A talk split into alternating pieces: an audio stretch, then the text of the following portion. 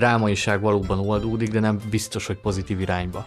Vagy akkor csinálják meg az egész filmet rimbe alá Asterix és Obelix 2, és akkor, akkor legyen Igen. ez egy teljes koncepció, de ez, hogy néha így nem bír magával, és így oda berak egy ilyet, azt, azt, azt, azt nagyon nem szeretjük.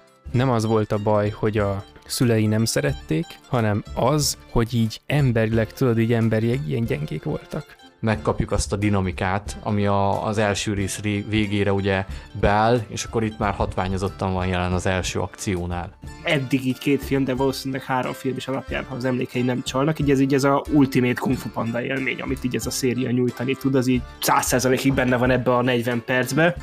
Ezt a jó tanítvány vagyok, megtanulom, Stréber vagyok, de nem, nem zseni, csak Stréber, nem Mozart, csak Salieri. Ezt a Pó tudja megmozdítani mint ahogy Sifunak a száját is a mosoly felé Pó tudta megmozdítani. A leplezés már ugye magával a farok tollával megzavarja az ellenséget, konkrétan ő nem is üt fizikailag, tehát ezt a kung fu nem úgy használja, hanem ugye már késeket vet be akkor még ugye ott teljesen ilyen új volt ebbe a helyzetben, és tényleg ő maga rácsodálkozott, meg igazából nem is tudta pontosan, hogy mit csinál, ezzel ellentétben pedig itt, ami ugye lesz majd a Spotify-on is a borítóképe az adásnak, azzal a elhatározott tekintettel oda áll, és akkor ugye ő már teljes mértékben tisztában van azzal, hogy mit kell tennie, és hogy hogyan, és hogy ő erre képes.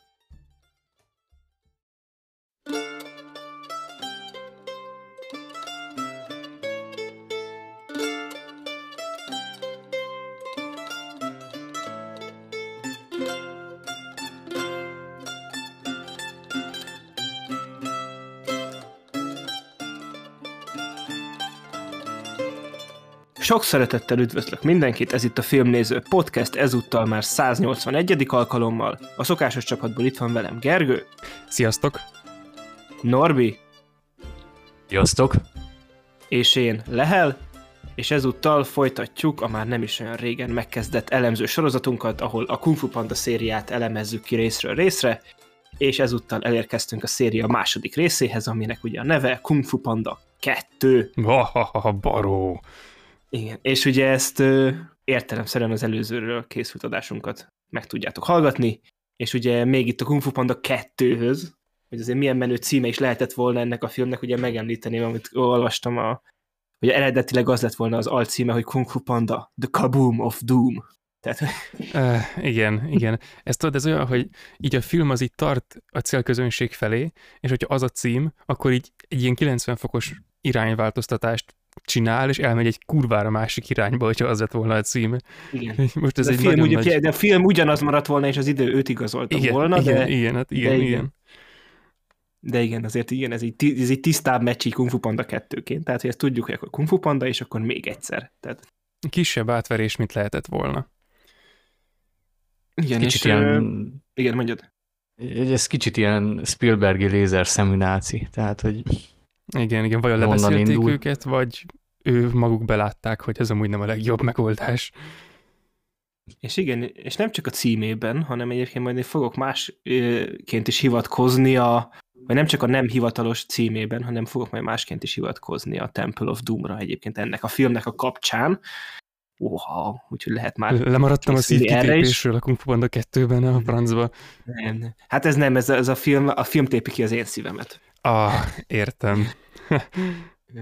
Igen, egyrészt, másrészt pedig úgy magáról a filmről amúgy így igazán érdekes dolgot amúgy ö, direkt utána néztem, de úgy nem találtam így a készítésével kapcsolatban, mert ö, ugye a legtöbb ilyen ö, animációs technika, ami ilyen igaz érdemi korlát volt, azokat ott az első filmnél azokat úgy lebontották azokat a korlátokat, és itt igazából csak ezt vitték tovább, és így nem az volt, hogy olyan jeleneteket kellett volna csinálniuk, amiket még soha senki nem csinált, hanem itt animációs téren, hanem tényleg igazából annyi volt, hogy igazából megcsinálták azt még egyszer a akciójelenetek terén, amit az előző részben, csak most már ugye az abból szerzett tapasztalatok, meg az az alatt eltelt öt, eltelt öt év alapján ugye még komplexebb jeleneteket tudtak összerakni, aminek ugye mi nagyon örültünk.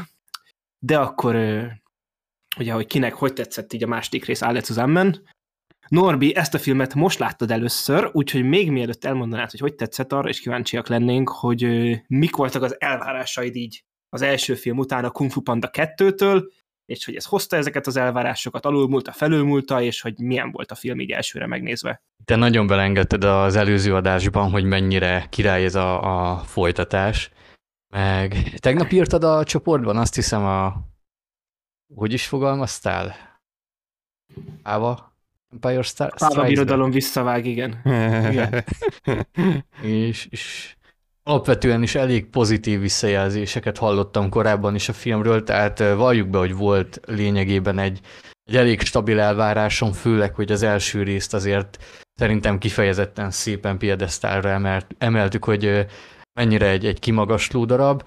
Úgyhogy meg volt az elvárás, ami valljuk be, hogy tényleg magasan volt, és így Hát ugye amikor vége lett a filmnek, akkor írtam is, hogy wow, tehát ez így, így abszolút teljesítette, és még valljuk be szerintem meg is ugrotta azt, amit vártam tőle, már maga a nyitány is olyan volt, hogy adott egy ilyen baromi erős pofont, hogy akkor ez most biztos, ténylegesen más lesz, mint az első rész, totál elütött a hangulata a nyitánynak, és hát egy ilyen érzelmi hullámvasút volt, mert, mert amennyit röhögtem, és ugye Gergő pont az előző adásban mondta, hogy megmaradt a e, póból adódó ugye humor, ami kicsit ilyen debil, de itt még hatványozottabban előjött az, hogy a dráma az valami tényleg kiemelkedően magas színvonalon volt megvalósítva, főleg így ugye rajzfilm kereteken belül, ha vizsgáljuk, Úgyhogy azért a, a befejezésre azért elég, azért elég rendesen összeszorult a torkom.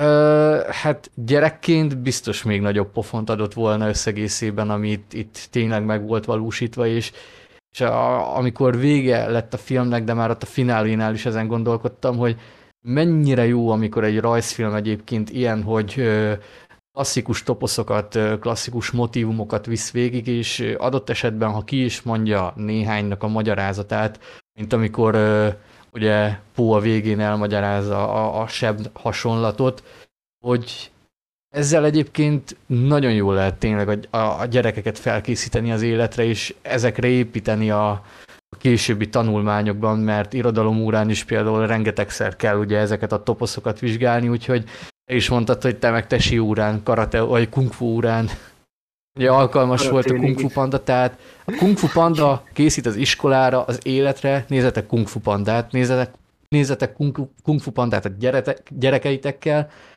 hasznos és jó. Igen, és akkor Gergő? Én nekem úgy rémlik, hogy hogy nem rémlik.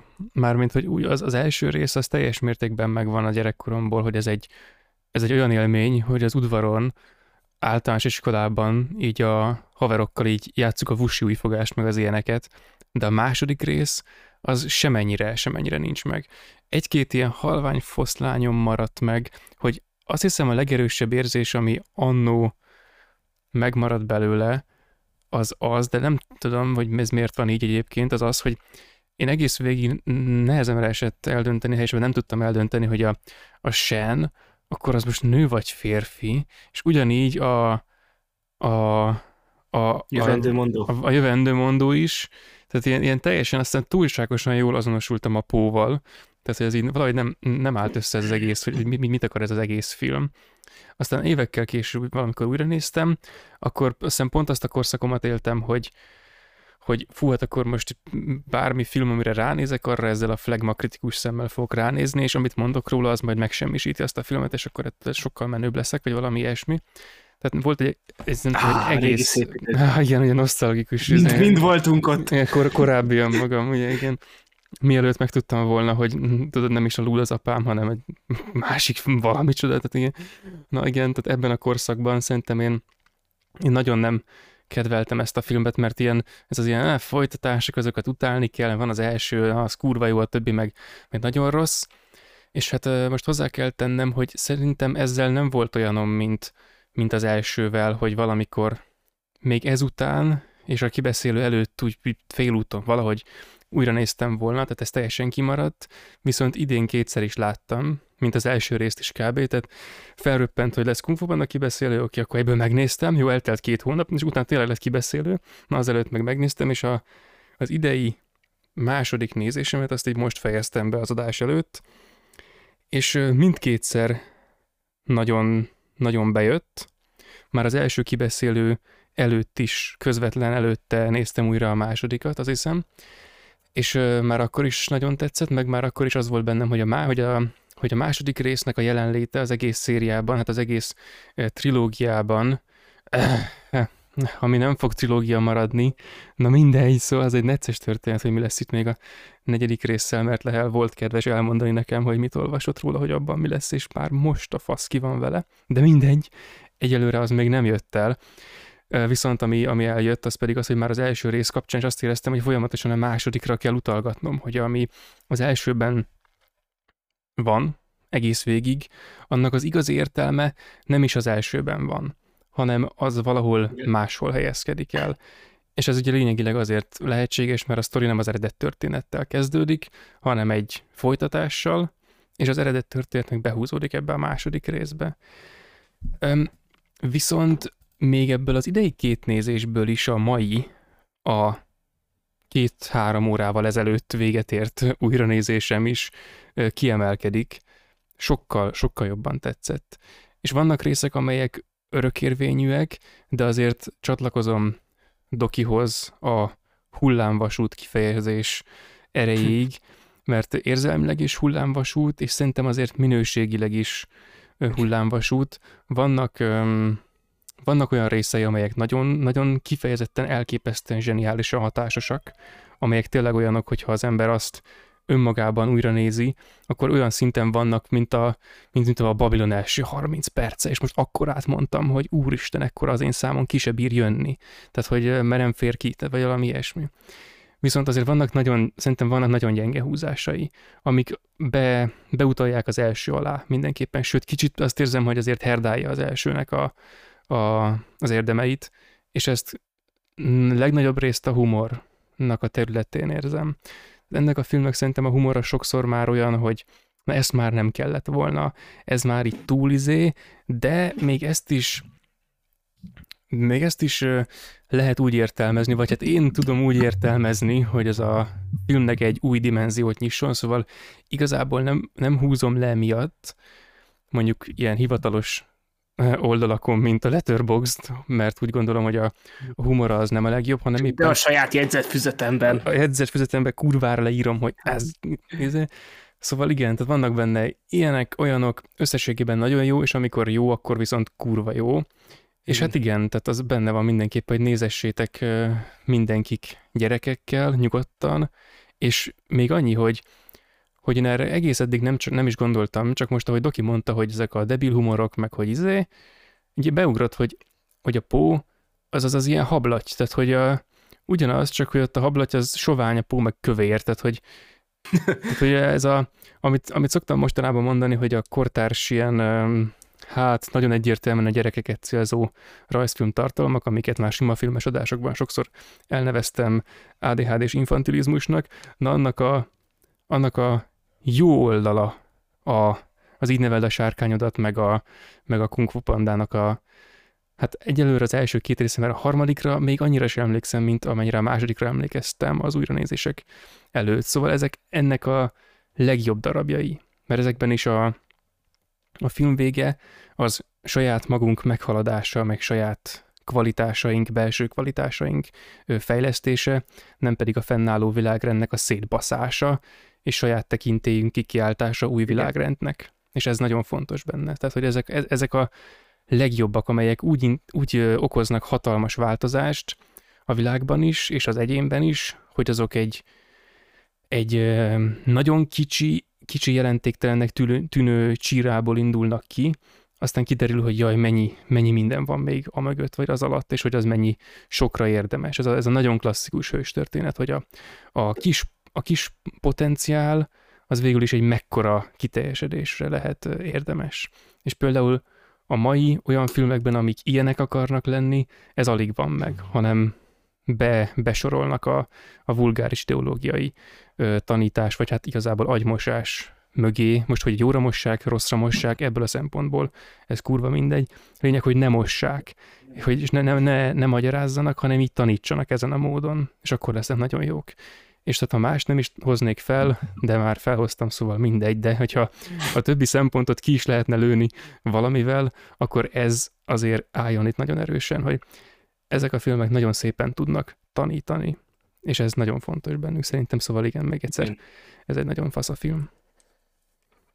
És akkor még ezekre rácsatlakozva, ugye, amit én is korábban, ugye én is sokat ö, hivatkoztam az előző adásban erre a filmre, úgyhogy én ugye akkor még ezt én évekkel ezelőtt láttam, ugye amikor egyszer újra néztem a Covid alatt egyben a trilógiát, és ugye a, viszonylag így most így újra nézve azért sok állításommal egyetértenék, tehát többek között arra, hogy, hogy ez a széria még szerintem mindig így, tehát így egy egész szériaként, így egymásból következő három filmként, vagy eddig még egymásból következő két filmként még mindig erősebb, mint így különálló darabokként.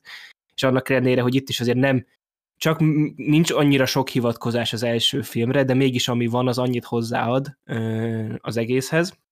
Ez az egyik, a másik pedig, hogy ez, hogy ez vagy a első, a jobb film, én ezt igazából valahol szerintem így, tehát így matematikailag valahol ugyanott helyezkednek el a skálán, annyi, hogy az első film az egy konzisztensebb film mindenképpen, és ugye amit a Gergő mondott az előző adásban a filmről, hogy itt azért a humor itt azért elmegy a másik irányba, mert ugye elkezdtem nézni, és így, így elkezdtem érezni, hogy igen, mire mit mondott annó, hogy akkor igen, ez tényleg így van, és ezért is szerintem sok, sokat elmond az, hogy én ebből a filmből minden, amire emlékeztem belőle, az a második felében volt. Aha, igen, Tehát így igen. a filmnek az első 40 perce az így kiesett, és mintha egy először láttam volna, tehát okkal. Tehát, hogy mind cselekményileg, mind tartalmilag azért tényleg ez, ez a film így érdemben így a, tényleg onnantól indul el, hogy akkor a, elfogják a őrjöngöltöst, és fölviszik őket a senhez, és akkor, akkor tényleg elkezdődik maga a film.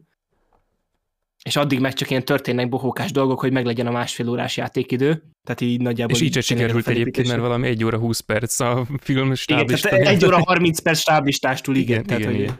tehát egy nem hosszú film. Tehát, hogy és egy kurva hosszú stáblis, 10 perces stáblistája van, tehát hogy azért igen. És, és tényleg amúgy tehát 50 percesként is működött volna, tehát ez szó se róla. Ö, és hogy, de most így újra nézve, tehát itt nagyon felmosta velem is a padló tényleg a második fele ennek a filmnek, tehát a, szerintem még mind a mai napig tényleg egy marha jó folytatás, egy marha jó film, és tényleg a humor az tényleg olyan a filmben, hogy az, vagy, tehát azért működött a humor jobban az első filmben, mert ott sokkal, ugye amiatt, hogy ugye volt egy, úgymond egy két történet szál, ugye ott, annak a filmnek ugye ott is beszéltük, hogy igazából a Pó és a Sifu Mester volt a két főszereplője. Ebbe pedig ugye teljes mértékben e, előre jön a Pó, és ugye az a fajta humor, ami benne van ebbe a filmbe, vagy az a, az a infantilis humor, ugye az a póhoz csatlakozik, és itt ugye a pó jön teljes mértékben előtérbe, épp ezért az ő humora is így sokkal inkább nem szegregálva, hanem ilyen sokkal inkább szerves részeként a főcselekménynek van jelen. Igen. És ugye igen. ez a szegregáció, az sokkal jobbat tett annak, hogy a drámai részeket ne ássa alá az a fajta infantilis ADHD és humor, amit ugye valamilyen szinten azért a Pó is képvisel. És ugye ebben a filmben ez ugye nehezebbé teszi a drámai pillanatoknak az átélését, amikor az a fajta humor jelen van, vagy a komolyabbnak szánt pillanatoknak, de ettől függetlenül nem ássa alá, csak hogy mégis azért itt tehát nagyobb a diszonancia, mint az első részben a kétfajta ábrázolásmód között, és ez ugye pont azért valamilyen szinten azért zavaró is, mert ez a film, tehát amikor ez a film drámai, akkor nagyon drámai, és tényleg, tehát nagyon durva mind karakteri szempontból, mind a világ, amit fölrajzol annak a szempontjából, nagyon durva dolgok vannak benne, főleg egy ilyen elsősorban gyerekeknek szánt animációs filmhez képest. Igen, egy igen. ilyen nagy költségvetésű gyerekeknek szánt animációs filmhez képest azért tényleg ö, durva és kifejezetten szomorú dolgok vannak benne, és emiatt még nagyobb a kontraszt az a, azzal a humorral, ami itt sok, a fő cselekményben sokkal szervesebben és sokkal gyakrabban van jelen, és kevésbé szegregálta, mint az első részhez képest. Igen, meg egyébként ez még az jutott eszembe, hogy, hogy nekem volt egy olyan érzésem itt a, ennek a humornak a kapcsán, és különösen az alkalmazás módja kapcsán, tehát hogy mikor dobják be. Az, hogy ugye az első filmben ez a humor úgy működött, hogy végül aztán nem kellett soha megkomolyodni. Tehát a, a Pó az valamennyire rokonult Ugvé mester filozófiájával, és akkor úgy hozta el a megváltást ö, Sifu mesternek, hogy végül is magát meg a nagy plöttyet hasát adta, és Tailungot is ezzel győzte le. Tehát amit Sifu hozzá... De még végül Sifu a... is elmosolyodott. Igen, tehát még Sifu mester is elmosolyodott. Tehát, hogy tudod, a, a szájnak az egyenes vonala, az ilyen meggalagony professzoros egyenes vonala, az a póhasa féle görbület felé változott. Na, tehát, hogy a képi esztétika a szintjén is teremtsük meg ezt az átmenetet. Viszont ugye ott nem volt igazán komoly dolog, mert nem, a, nem, a, nem volt senki annyira az előtérbe tolakodva, mint itt a Pó, és nem volt egy hozzákapcsolható, olyan nyilvánvaló egyértelmű és súlyos árnyoldal. Tehát, hogy Sifu eredet története az elég hamar le volt rendezve egy elmesélés szintjén.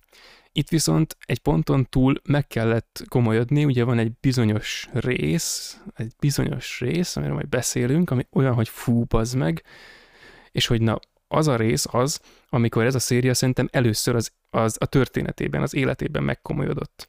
És valahogy azt kellett volna felkészíteni, és ez is hoz egy kis ambivalenciát, meg szerintem itt azért van egy olyasmi, hogy még amikor poénkodnak, sem mernek önfeledten poénkodni, tehát amikor poénkodnak, az szinte mindig arra megy ki, hogy az ilyen hatásvadász belépőknek és hatásvadász szövegeknek, és egyáltalán a hatásosságnak, a hatásosan fellépő gonosz vagy jó karaktereknek a tekintélyét így szisztematikusan lerombolják hogy beszól valami Mert menőt. akkor annyira hatásos lenne, hogy nem bírná el a vászon. Igen, meg hogy az ember, tehát a közönség már tudod, tehát hogy mintha egy olyan közönségnek készült volna ez a film, aki amúgy lehet, hogy létezik, sőt egyébként ezt valamennyire vissza is igazolom, hogy olyan ez az ilyen gyermeki baresség, amit ez a széria képvisel, az már hogy kicsit kínos, tehát hogy ezt már így nem akarjuk teljesen átérezni, de hogyha a szereplő pont úgy kínoskodik a vásznon, mint mi, akkor mint mi kínoskodnánk, hogyha az a poén végigment volna tényleg, vagy tényleg olyan hatásos lett volna az a belépő, ugye, akkor, akkor már nem érezzük annyira idegennek ezt a poént. És kurva sokszor ezt éreztem. Tehát a hatásos belépők, amikor túl hamar mondja, meg el, elgyakorolja, elbábozza, meg a menüugrás közben oldalra néz, meg lassítottan mondja, hogy de borösszeg vagytok. Jíha! Igen, tehát meg, a, meg az izét távolról ordibálja a hatásos szöveget, amit Értem, nem hallanak. Nem hallanak, pedig az a Gyűrűk ura megfilmesített változata az ugye 7 éve volt, vagy valami ilyesmi 8, tudod, és akkor tudod, tehát abban még te odan elmondhatta a menő szövegét, persze nem Igen. rajzfilm, nem gyerekek, stb., de hogy, hogy ilyen értelemben a, a mondjuk nem menne a gyűrűk urát, azt láttam három évesen, nem? Tehát, hogy valami ilyesmi. Tehát, hogy... az, az első mozgókép élmény. Hát amúgy az elsők között. Na, tehát, és hogy ez a két dolog. Tehát meg kell komolyodjon a széria, és ezért talán úgy érzi, hogy a közönségének egy másik humor kell, vagy a humorával egy másik közönséget céloz, vagy egy másik humort akar telepíteni beléjük, ami, a, ami már nem oldja meg a problémákat, mert itt végül is ebben a filmben már a komolyság oldja meg a problémákat, tehát itt tényleg megkomolyodik, és tényleg komoly teljesítményre van ö, szüksége a pónak ahhoz, hogy ö, eredményt érhessen el.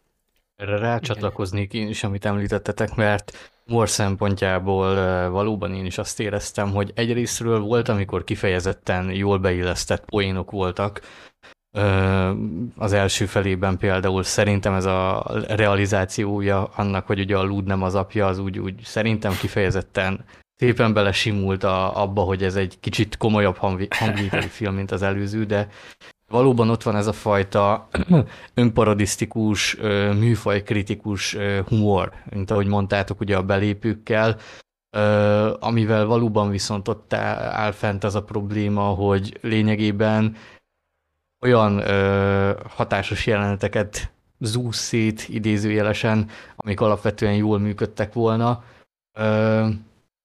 és, és részben ezek egyébként volt néhány, ami adott e, esetben működött, de, de valóban úgy nagyon kirívóan, élesen megjelent az, hogy az, ami az első részben nagyon szépen koherensen ugye belesimul az egészbe, és kiegészíti az ottani történéseket, az, az itt már nem úgy állja meg a helyét adott esetben.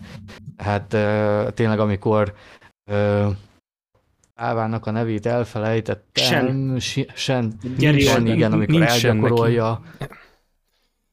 Vagy, vagy ott is a Páva éve, amikor eljön, tehát amikor ugye a klasszikus, ugye ilyen akciófilmes, karatefilmes film, ö, jegyeket parodizálják ki, így, így érzed, hogy oké, okay, ide már nem kellett volna ez a poén a páva éve kapcsán utána, mert, mert fölösleges és, és megbomlasztja azt a, a karakter ö, jegyet, a karakternek igen, a motivációit, igen. ami alapvetően ott van, és ö, akkor valóban én is éreztem azt, hogy, hogy túl sok.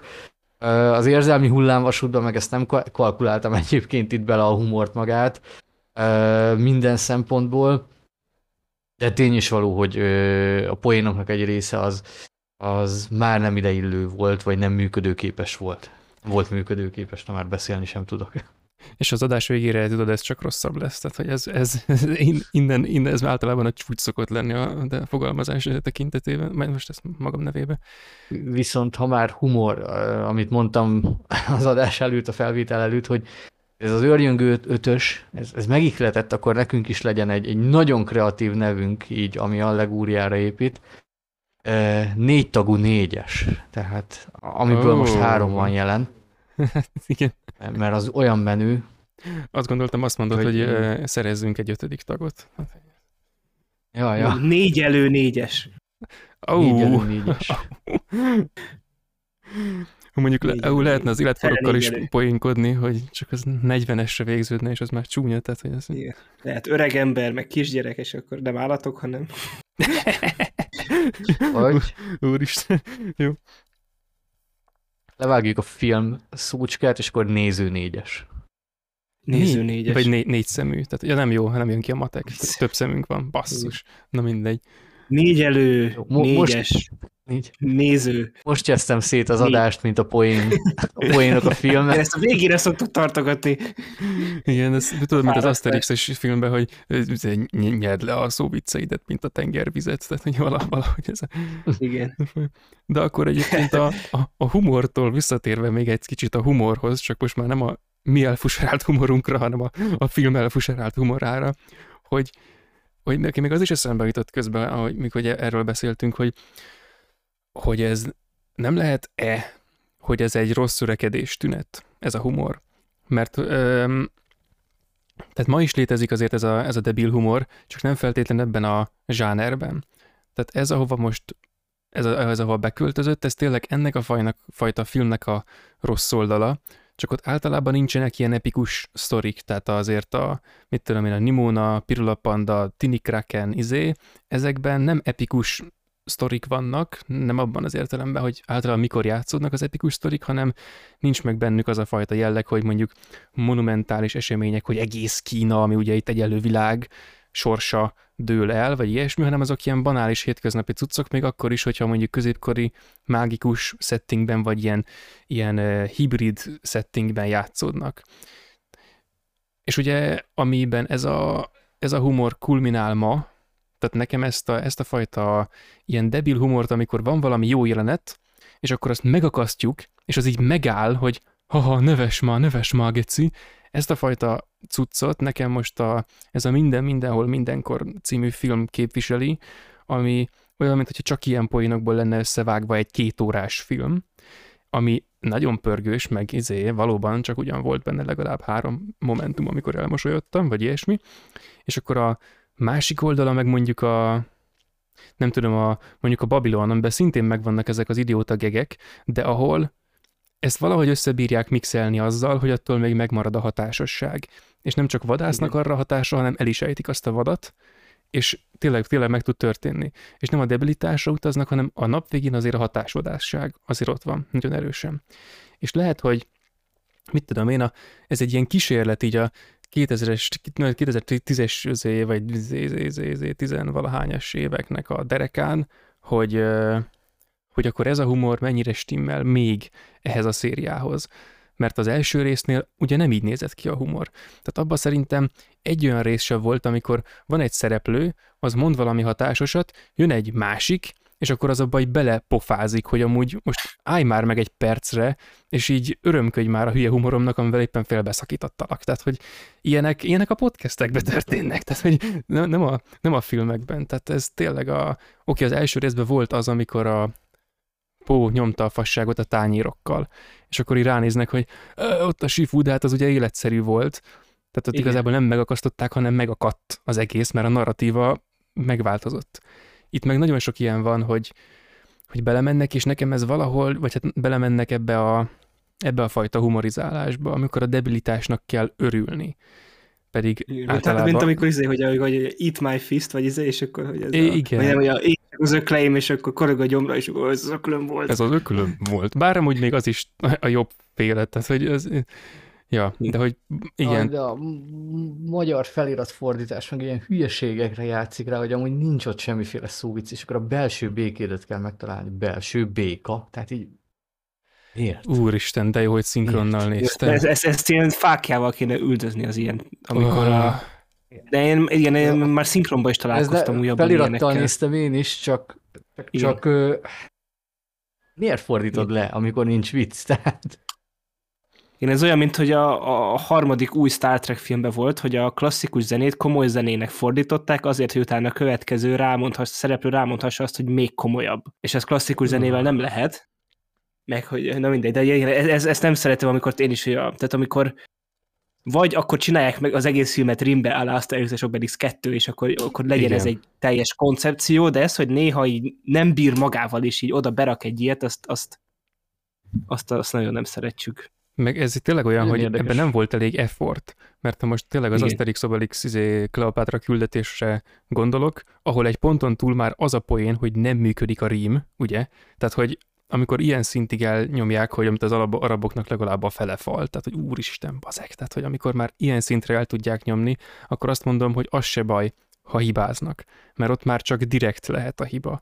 Viszont itt a, ugye a felemásság miatt ez így felerész ide, felerész oda, és akkor van egy olyan jelenet, amiről majd beszélünk, mert az a legdurvább az egész filmben. Na szóval kicsit ugye az az egésznek úgy a tekintélyét valamennyire, tehát a, komoly részeket szerintem gyengíti a, az ebben a filmben lévő humor, és de hát nálam igazából a film értékelésénél az lesz majd a döntő, és ez még nem dölt el teljes mértékben azért, hogy a komoly részek tekintélye az tud-e elég súlyos lenni a debil részeknek is a rossz oldalának a, az ilyen ö, komoly részeket kicsináló hatásához képest. Tudjátok mi a durva, hogy Speyer Dávid fordította ezt is, most rákerestem a, a magyar szinkront. A, és ő csinálta a, az Asterix és Obelix 2 Kleopá- Ke- Kleopátra küldetés fordítását is. Basszus. Akkor valami jó. Ö, Basszus. visszakapcsolnék még arra egyébként, hogy ez a kísérletező jelleg itt a korszakban a humorral, is érdekes, hogy amúgy még itt se lehet egy pontos választ találni arra sem, hogy akkor itt most ö, egészen pontosan kit akarnak kiszolgálni, mert ö, például ugye a klasszikus filmes húzásoknak a kifigurázása, ugye túl hamar mondja a mondatát, nem hallatszik el, hogy oda kiabál, a kalap nem repül el rendesen, lángol a keze, és akkor ú, elkezd ugrálni, hogy neki az fáj igazából, végül nem egy menő bekapja. dolog. Ja, bekapja, igen. Miért, miért kapja be?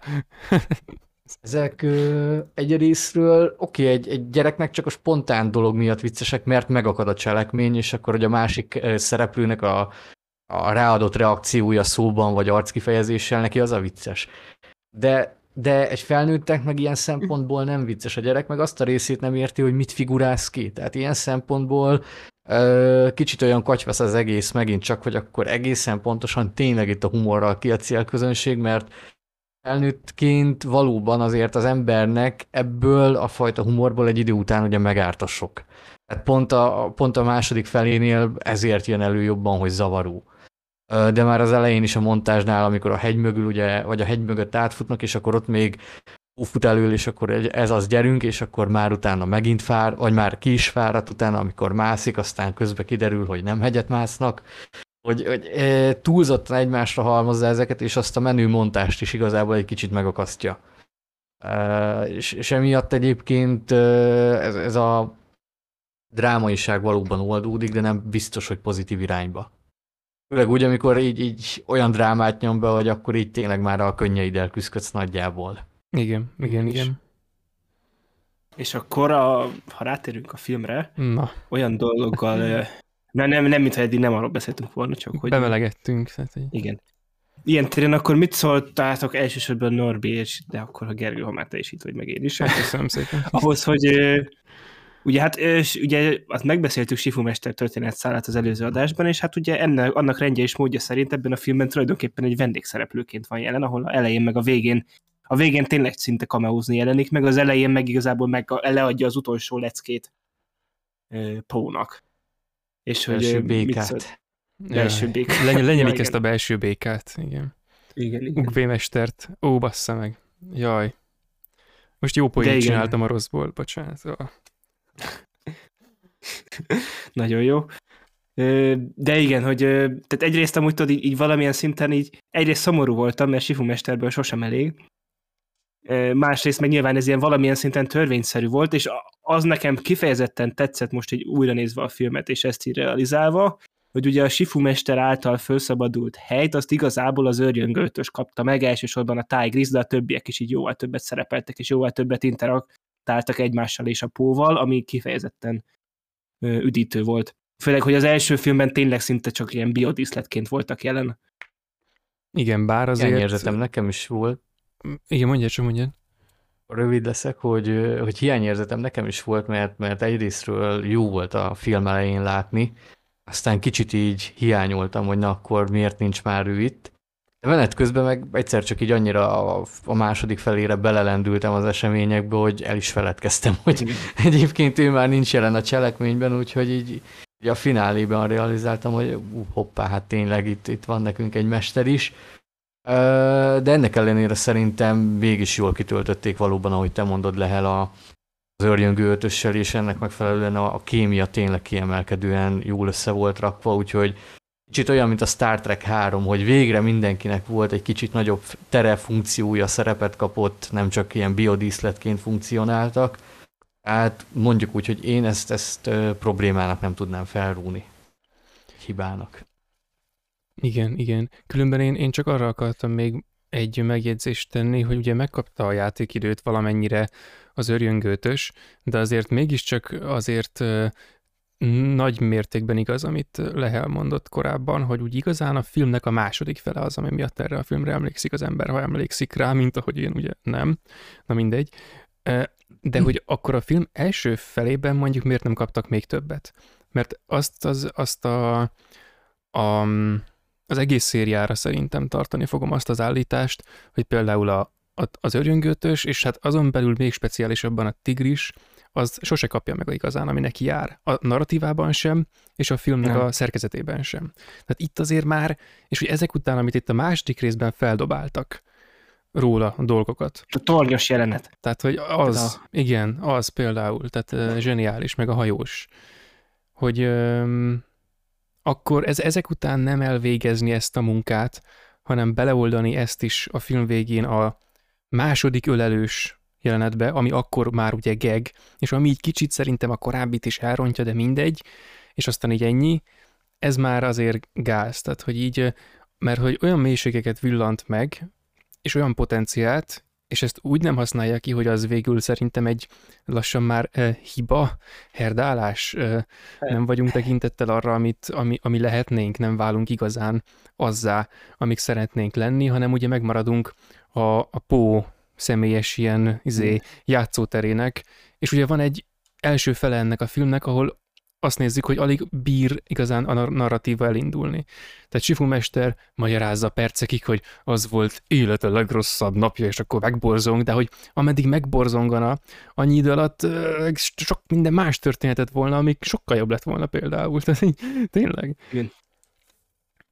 Viszont az kicsit megvédve, tehát az, hogy a Tigris ugye a trilógia alatt nem bontják ki érdemben, és tényleg a, viszont amit kapunk belőle, az viszont az tényleg nagyon jó, és nagyon nagy mélysége van, pedig annak ellenére, főleg ebben a filmben tényleg neki nagyon elmélyül a karaktere, annak ellenére, hogy nem, ebbe se látunk azért olyan sokat tőle és belőle, de hogy ez tehát lehet ez egyrészt hibaként tekinteni, másrészt meg ugye ilyen, tehát ilyen filmeknél ugye ez a valamilyen szinten a nagyságát is jelöli, ugye, hogy egy tényleg nem a főszereplő, hanem van egy mellékszereplő csapatból egy mellékszereplő, és annak ilyen mélységet tudnak adni a limitált játékidő és cselekményben lévő szerep ellenére, az valamilyen szinten egy pozitívum is.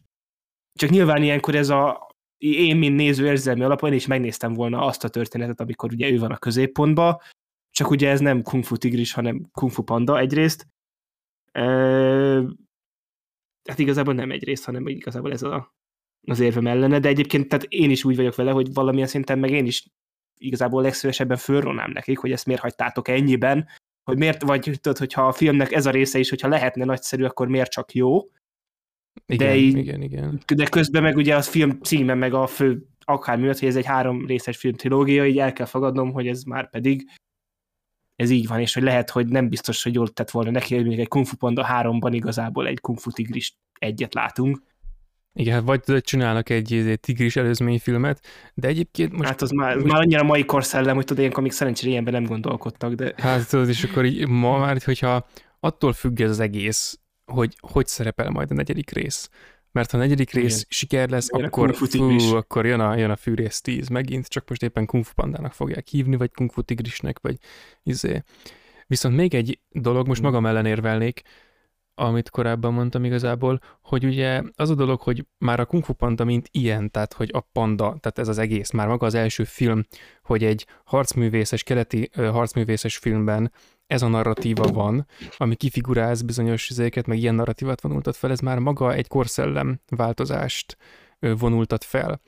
És tehát, hogyha ezek a filmek a tigrisről, vagy nagyobb részt azokról a klasszikusabb karakterekről szólnának, akiket mondjuk a, a Sifu Mester képvisel, vagy akiket az Örjöngőtös képvisel, akkor az nem ez a film lenne semennyire. Tehát, hogy valamennyire mindenképpen kell a Pónak ez, a, ez az ADHD-s játszótere, mert hogy ettől lesz, hogy úgy mondjam, korhű, tehát hogy ezért emiatt tudja igazán megcélozni a közönségét, a körül valamennyire, mert amely közönségről az előző adásban valamennyire meg is állapítottuk, hogy, hogy nem azok, akik az akik az autentikus öm, harcművészek és ilyenfajta filmes hősök iránt, klasszikus hősök iránt rajonganak, hanem akik azt akarják átérezni, hogy ilyenek iránt rajongani milyen menő. Tehát az ő hősük már nem a menő hős, hanem a menő hős iránt rajongó, és majd a menő hőssé magát átálmodó, vagy hát igazából a narratív által őt menőhősé rugdosott történéseknek a, a főszereplője. Tehát igazából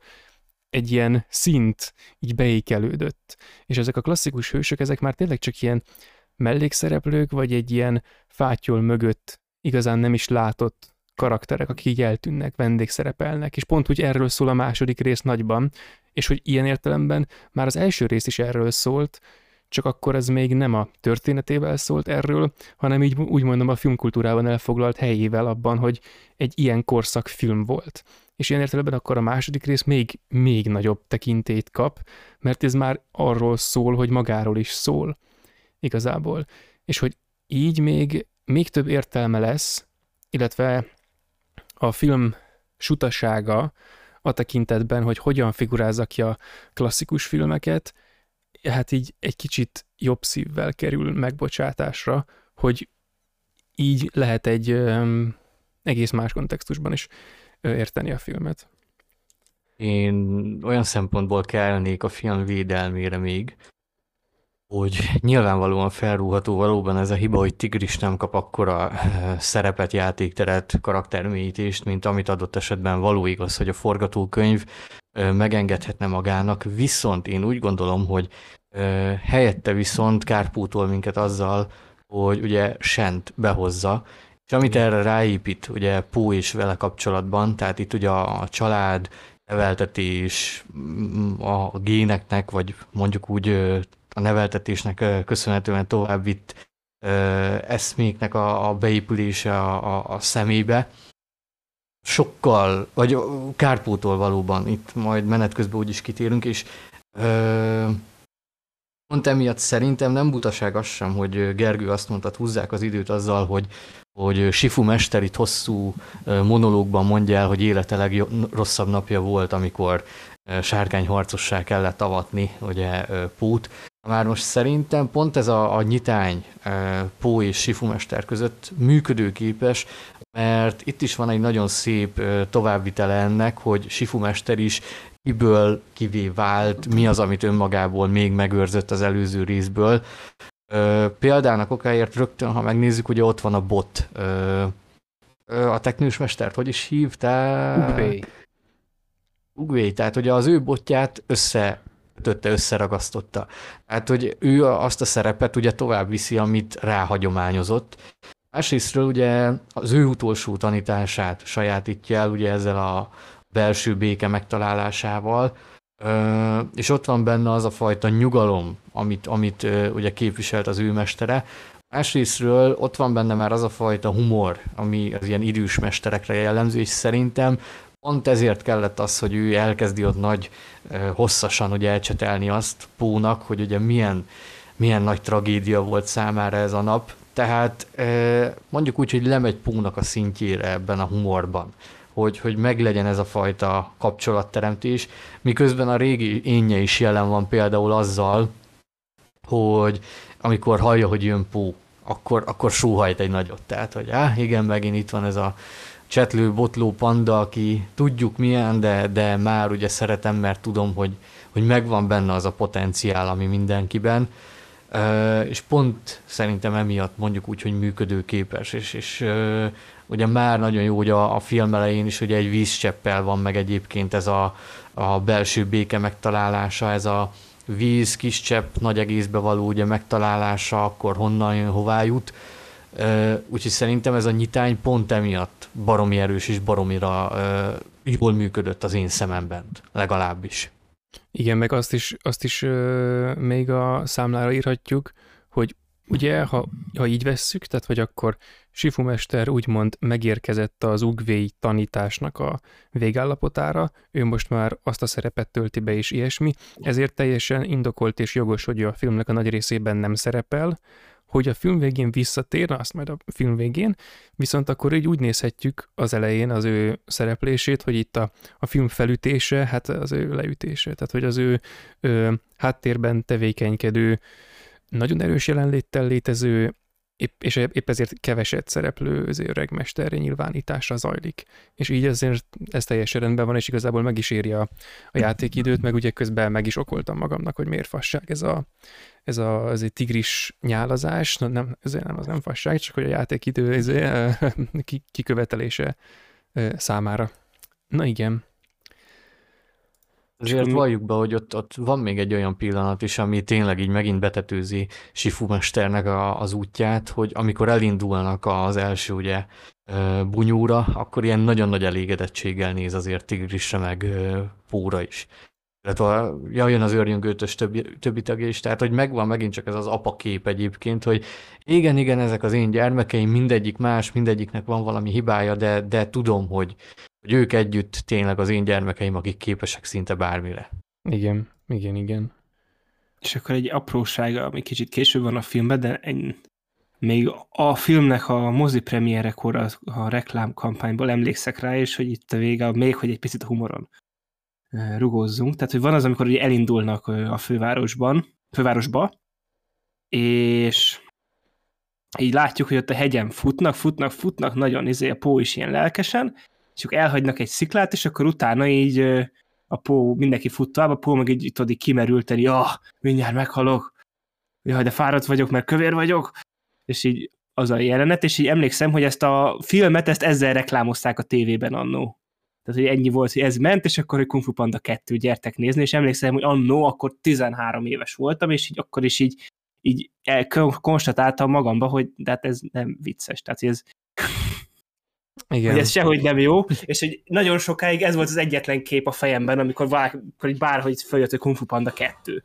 És, és hogy az is, hogy ez is ilyen, tudod, így ennyit van a filmben is, tehát így semmilyen plusz nincs benne, hanem itt tényleg szerintem a rákerestek, hogy tévészpot, akkor így ez ugyanígy, ez így kivágva a filmből van így lejátszva. Ja, és akkor tudod, ez, ez ilyen nagy valószínűség, hogy valószínűleg egyébként az, hogy még a trailerhez készült nagyobb valószínűségem, és akkor hogy benne maradt a filmben, mint hogy sem fordítva, hogy a filmből emelték ki, hogy na ez jó lesz promóciós anyagnak. Töltjük az 1 óra 20 percet vele. Kb. Igen, igen, igen, most már, most már 1 óra 19, ugye most már csak 1 óra, igen, már csak, csak 1 óra 19 perc anyagot kell legyártanunk. Tehát... Istenem. Igen. Én viszont akkor lehet, hogy elemezném egy picit a filmnek ezt a legelejét, ahol elmondják a Sennek a sztoriát. Igen. Hogy, hogy mi van vele ez kicsit távoli lesz, de hogy nekem erről az ilyen morgoth eredet történet ugrott be. Tehát a, mert ugye a Gyűrűk ura mitológiában ez úgy van, hogy a, ugye a Morgoth is az eredet, tehát az Erunak a, az egyik első teremtménye, majd kiavítanak a Gyűrűk ura rajongók, már rég olvastam, bocsánat, de ott ugye úgy van, hogy van ez a, ott a, ott a hangok, itt meg a tűzijáték, és akkor van valaki, aki egy kicsit mást akar. És hogy ugye itt, itt, itt ebben az elején, ebben a montázsos, ilyen 2D-ben rajzol, de még ugye nem pirosra és feketére redukált képi világban, itt ugye nagyon hamar átugranak arról, hogy a, hogy a Shennek ott a kotyvasztásából fekete füst lobban fel oda, hogy ő ki akarja írtani a világot. Tehát, hogy nekem ez így a sokadik nézés után megvolt, hogy ja, aha, hogy itt akkor fegyújt csinál mert hogy eredetileg nekem az volt meg, hogy nem tudom, valami másik színű tűzjátékot akar, és akkor nem tudom, tehát hogy ez az ilyen ne, traumatizált... Hát igen, tehát ez a traumatizált kisgyerek, érted, nem, nem lehet fekete tűzjátékot zé, pofon, és akkor érted, emiatt megsértődik, de oké, végül összeállt a kép, és akkor oké, elfogadom, hogy ha ezzel kapcsolatban bennem volt a hiba, de hogy ez, ez így sokára, sokára állt össze. Illetve ugye ez is kicsit az, hogy hogy ami az első filmnek volt a tanulsága, több szempontból is ugye van annak a filmnek tanulsága, de akkor mondom azt, hogy ami az egyik tanulsága volt, az pont az, amivel ez a film kezd, hogy aki kerüli a végzetét, az gyakran összefut vele az úton.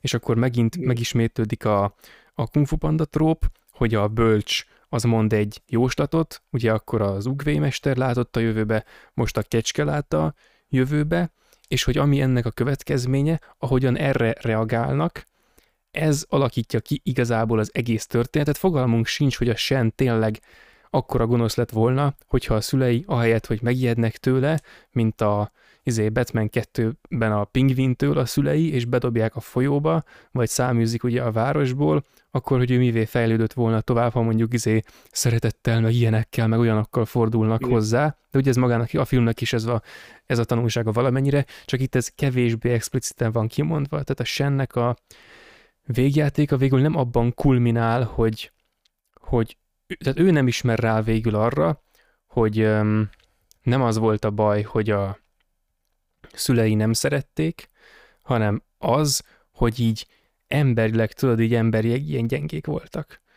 És Igen. hogy uh, valaki mások hibája miatt kell neki most uh, úgymond szenvednie, sőt mások hibája az ő genealógiája.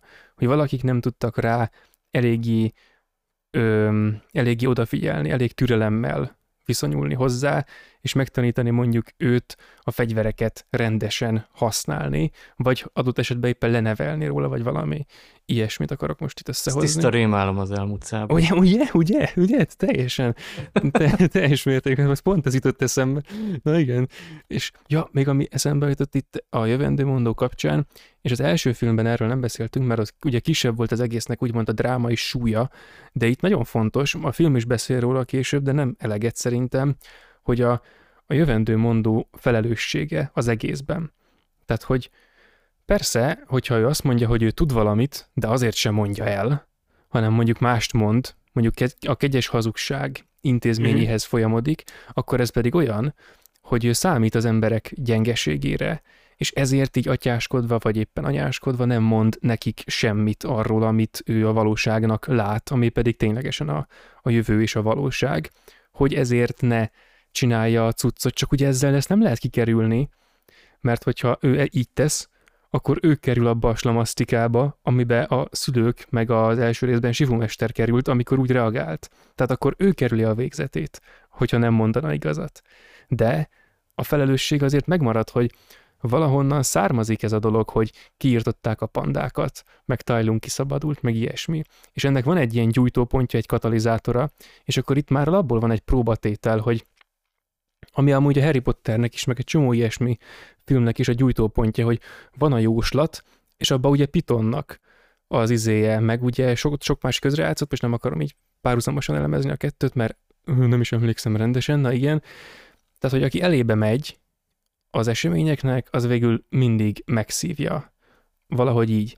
És azt az a, az, az a Igen. jövendőmondós próba, hogyha az ember képes arra, hogy nyugton üljön a seggén, és ne csináljon semmit, holott a tudomására jutott valami, ami lehet, hogy nem kéne, hogy a tudomására üsson, hanem és ennek, az egész Star Warsban a kiválasztott sztori. Tehát... Igen, igen, pontosan. Tehát, hogy ez az egész. Igen, ott is ezt. Ugye ezt vissza lehet menni a Bibliáig. Ugye alapvetően az Ószövetségben, ugye Mózes történetében a csecsemő kiírtása, de Mózes túléli. Ugye Igen. a Krisztusi történetben ott ugye Heródes is elbukik, aki kiadja a parancsot, tehát így tényleg megint egy, egy, egy klasszikus toposz. Igen, igen. És ez, ez mitikus, tehát ez, ez teljes mértékben ez a, ez a mitikus üzenet, ami, ami igazából azt üzeni, hogy oké, okay, nyugi, nyugi, nyugi. Tehát, hogy amikor az ember azt érzi, tudod, hogy, hogy ő most beleszólhat a világ dolgainak alakulásába, hát nem szólhat. Igen. Tehát, hogy nem szólhat.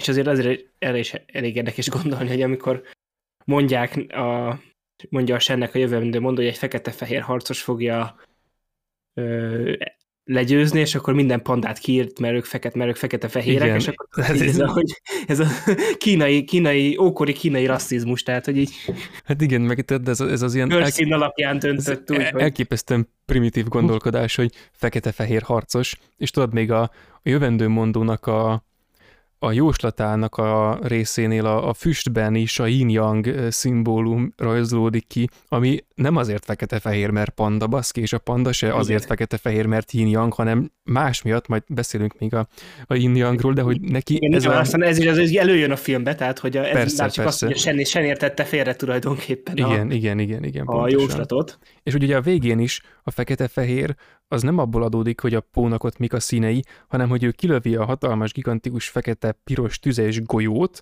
és annak meg a fénynek a keveredése, a pónak a pörgésének a következtében az adja ki a yin-yangot, és nem a pónak a színei, hanem a, Mhm. amit ő lőtt ki, és a visszatartó erő, ami majd végül vissza is küldi a lövedéket, tehát hogy a nagy ellenhatás, és ehhez ketten kellettek. Ehhez az egészhez. Ugye ez megjelenik a film közepén is, amikor van a, a montázs, amikor menje, mennek Shen, mester, ö, Shen úrhoz, hogy a yin Yangból két pontot ők alkotják. Igen, igen, igen. És ez tök érdekes, ugye, mert hát akkor egy kicsit yin hogy ugye ez a, ez a yin is, ez a, hú, nem tudom már, hogy melyik az a könyv, ami ennek a, az eredetét mondja a, a, a kínai hagyományban. Most nem emlékszem, pedig nemrég direkt rákerestem, de hogy ott az, ez egy, ott egy híres, uh, hú, na majd megnézem azt az adási későbbi részében, elmondom, de hogy ez ugye ennek az egésznek az alapja, ez nem csak a, ez a szimbólum, hanem ez a, az írásnak és a filozófiának és mindennek a, az alapját adja ez a szimbólum, és ez eredetileg egy ilyen mitikus ősi régi táblán szerepel, ahol egyenes vonal és ennek a hosszával megegyező, de a közepénél megtört vonal szerepel, és akkor az első yang, másik a yin, és ezeknek a különféle kombinációi építik fel az egész nagyon komplex filozófiát, és ugye itt is, tehát hogy az egyenes vonal és a megtört vonal, ezen a, ezen a nagyon általános szinten, hogy a, a teljes és a, az elhibázott, az igaz, a hamis, a tagadás, meg a stb. Tehát, hogy ezeken a szinteken már megvalósul. Ezen, és ez, ezek a fajta ilyen mitikus szimbolikák, ezek nagyon szépen és szinte mindig megfelelnek a populáris filmkultúra, meg általában a népszerű művészeteknek az ilyen egyszerű, azt is mondhatnám, hogy primitív, de ez most nem érték kategória szimbolikájának. Mert ezek ilyen egyszerűek, általánosak, ősi klasszikusok, amelyeket meg lehet ilyen módon érteni. Hogy a megtört gyermek és a, izé- a, az egészé formálódó ö, gyermek. Ugye a filmnek is valamennyire ez a vége, hogy a Sen azzal támadja a, a pót, hogy a kettejüknek a, ez az ilyen szülős eredet története, ez ugye azonos. De hogy Igen. nem úgy, ahogy a Sen gondolja, mert se őt, se a pót nem azért hagyták el a... Sen a pót. Sen a... É, de már akartam egy ilyet, csak visszafogtam magam. Tehát, hogy, igen, tehát, hogy egyik őket sem, sen, af, na jó, igen, azért hagyják el a szülei, mert nem szeretnék, hanem szükségből. Tehát, hogy a, és mindketten ugye a, sen szüleit a jóslat kényszeríti, úgymond, hát ez egy, ez egy agyfasz, tehát mindegy, ez kényszeríti őket erre, ott ez szükségből készül, a másik pedig ugye ennek a folyamánya, hogy a, a falut megtámadják, stb., és akkor mindenképpen szükségbe. És azzal támadja be ugye mentálisan a Sen a pót, Sen a, hogy, öm, hogy a szüleid nem szerettek, és akkor fú, elhelyezi a pónak, a, a genealógiájának, az eredetének, a gyökereinek a mélyébe ezt az ilyen gyűlölet magot, hogy ez ott úgy dolgozzon, úgy bent hogy el, hogy megtörjön Tud... az egész vonal, ahogy ő megtört. Tudjátok amúgy, bocs, hogy közbevágott, mit ennyi. vártam, hogy még hozzáteszi egyébként sem, hogy elmondjam, kik voltak a szüleid? Senkik. Ah, ah. a Star Wars-ban. Lények. A lúd. Tényleg a lúd az apát. Tehát így, valahogy így. Igen, igen, igen. De ügyesebben megoldotta, mint a, mint a Star Wars utó trilógia. Ügyesen kérdést. Ügyesen. Ügyesen. Ah. Ú, basszus. Oh. Azt hiszem, most elértünk egy mély pont. akkor ügyesen volt. Térjünk vissza a narratívához, azt javaslom, mert itt elássunk magunkat. Igen. Akkor ugye egyébként akkor oda kérnék, hogy, hogy a Sennél egyébként, hogy Gary Oldman, tehát hogy nyilván Ó, az ezer arcú Gary Oldman. Mondjuk, mondjuk, hogy egy jó színész, tehát hogy politikai korrekten fogalmazunk. Gary Oldman egy egész jó az színész. Az év kategóriából kiemelkedik, tehát így. Igen, tehát mind, mindenképpen egy kifejezetten jó Még színész. Még a 14 és éves én nem is azt mondaná, hogy elmegy, tehát hogy így ez.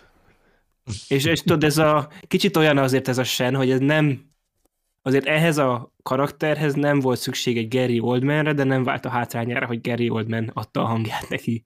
Ja, Tehát, igen, hogy... igen, igen. És hogy olyan szempontból az is tök jó volt, ugyanúgy a örjöngötösnek az előre tértével, hogy tényleg a, tehát a Tigrisen kívül a többiek, ők azért tényleg így az előző részben csak úgy szinte csak ott voltak, és tényleg mindegyiknek egy tehát a, a, a maradék négynek a összesen elhangzott beszédét egy negyed oldalas Word dokumentumból össze lehetett volna szedni. SMS-be elküldték nekik. SMS-be elküldték nekik, de körülbelül, és itt azért itt tényleg a, az őket megformáló karakteres színészek azért valamilyen szinten ő meg ki tudtak jobban bontakozni, és ez tök jól érződött, és ez is jót tett az egésznek. Talán itt is a Manki volt, aki tényleg szinte semmit. Még továbbra is csak tényleg két mondatot mondott, és akkor, ah, ez tényleg Jackie Chan volt, ó, de jó. És így ennyi. Tehát így, de a, mind a Mantis, mind pedig a Viper is amúgy szerintem jó volt, meg hogy a, tehát a Viper is egy ilyen érdekes, tehát olyan az ilyen kedves anyuka a csapatban valamilyen szinten, és hogy itt is a minimálisan tök jó volt, meg a Mantisnél az volt a nagyon jó, hogy a, hogy megtudtuk, hogy ugye az élete vágya, hogy egyszer majd visszavonuljon, és utána egy nő megegye a fejét, tehát hogy így azon egy kicsit egyébként, hogy már uh, Istenem, tehát hogy ez már kicsit bassza már meg. Tehát... Igen, de minden esetben tényleg ilyen nem ha azt, jó volt. Ja, és elmegy a hangom. Ö, nem csodálnám, ha Seth Rogen rak, rakatta volna bele magának ezt a hülyeséget. Igen, lehet. És amúgy a legjobb Igen, az egészben, ilyen szinkronhangok terén még a filmben, hogy a krokodilnak a ott az a mester duó, vagy trió, aztán duó közül Jean-Claude Van Damme volt a szinkron hangja, és azért spárgázott ott a végén, tehát... Istenem. tehát ah, igen. Ilyen humor egyébként még én, amit itt az elejéről kiemelnék, amin én nagyon röhögtem, mikor a Lud elmondja ugye, hogy hogy találta meg Pót, és akkor annyi kérdésem van pedig, hogy, hogy miért voltam a retekládában, miért nem akartam gatyát? Tehát az a, az a random hülye kérdés.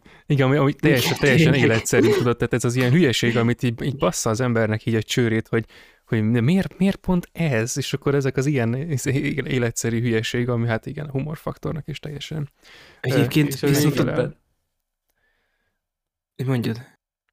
És a végén meg felteszi a lényeget, hogy pont ezért olyan abszurd, hogy és ki vagyok én, de ez, ez a gatya, ez, ez mindent vitt. Tehát ez...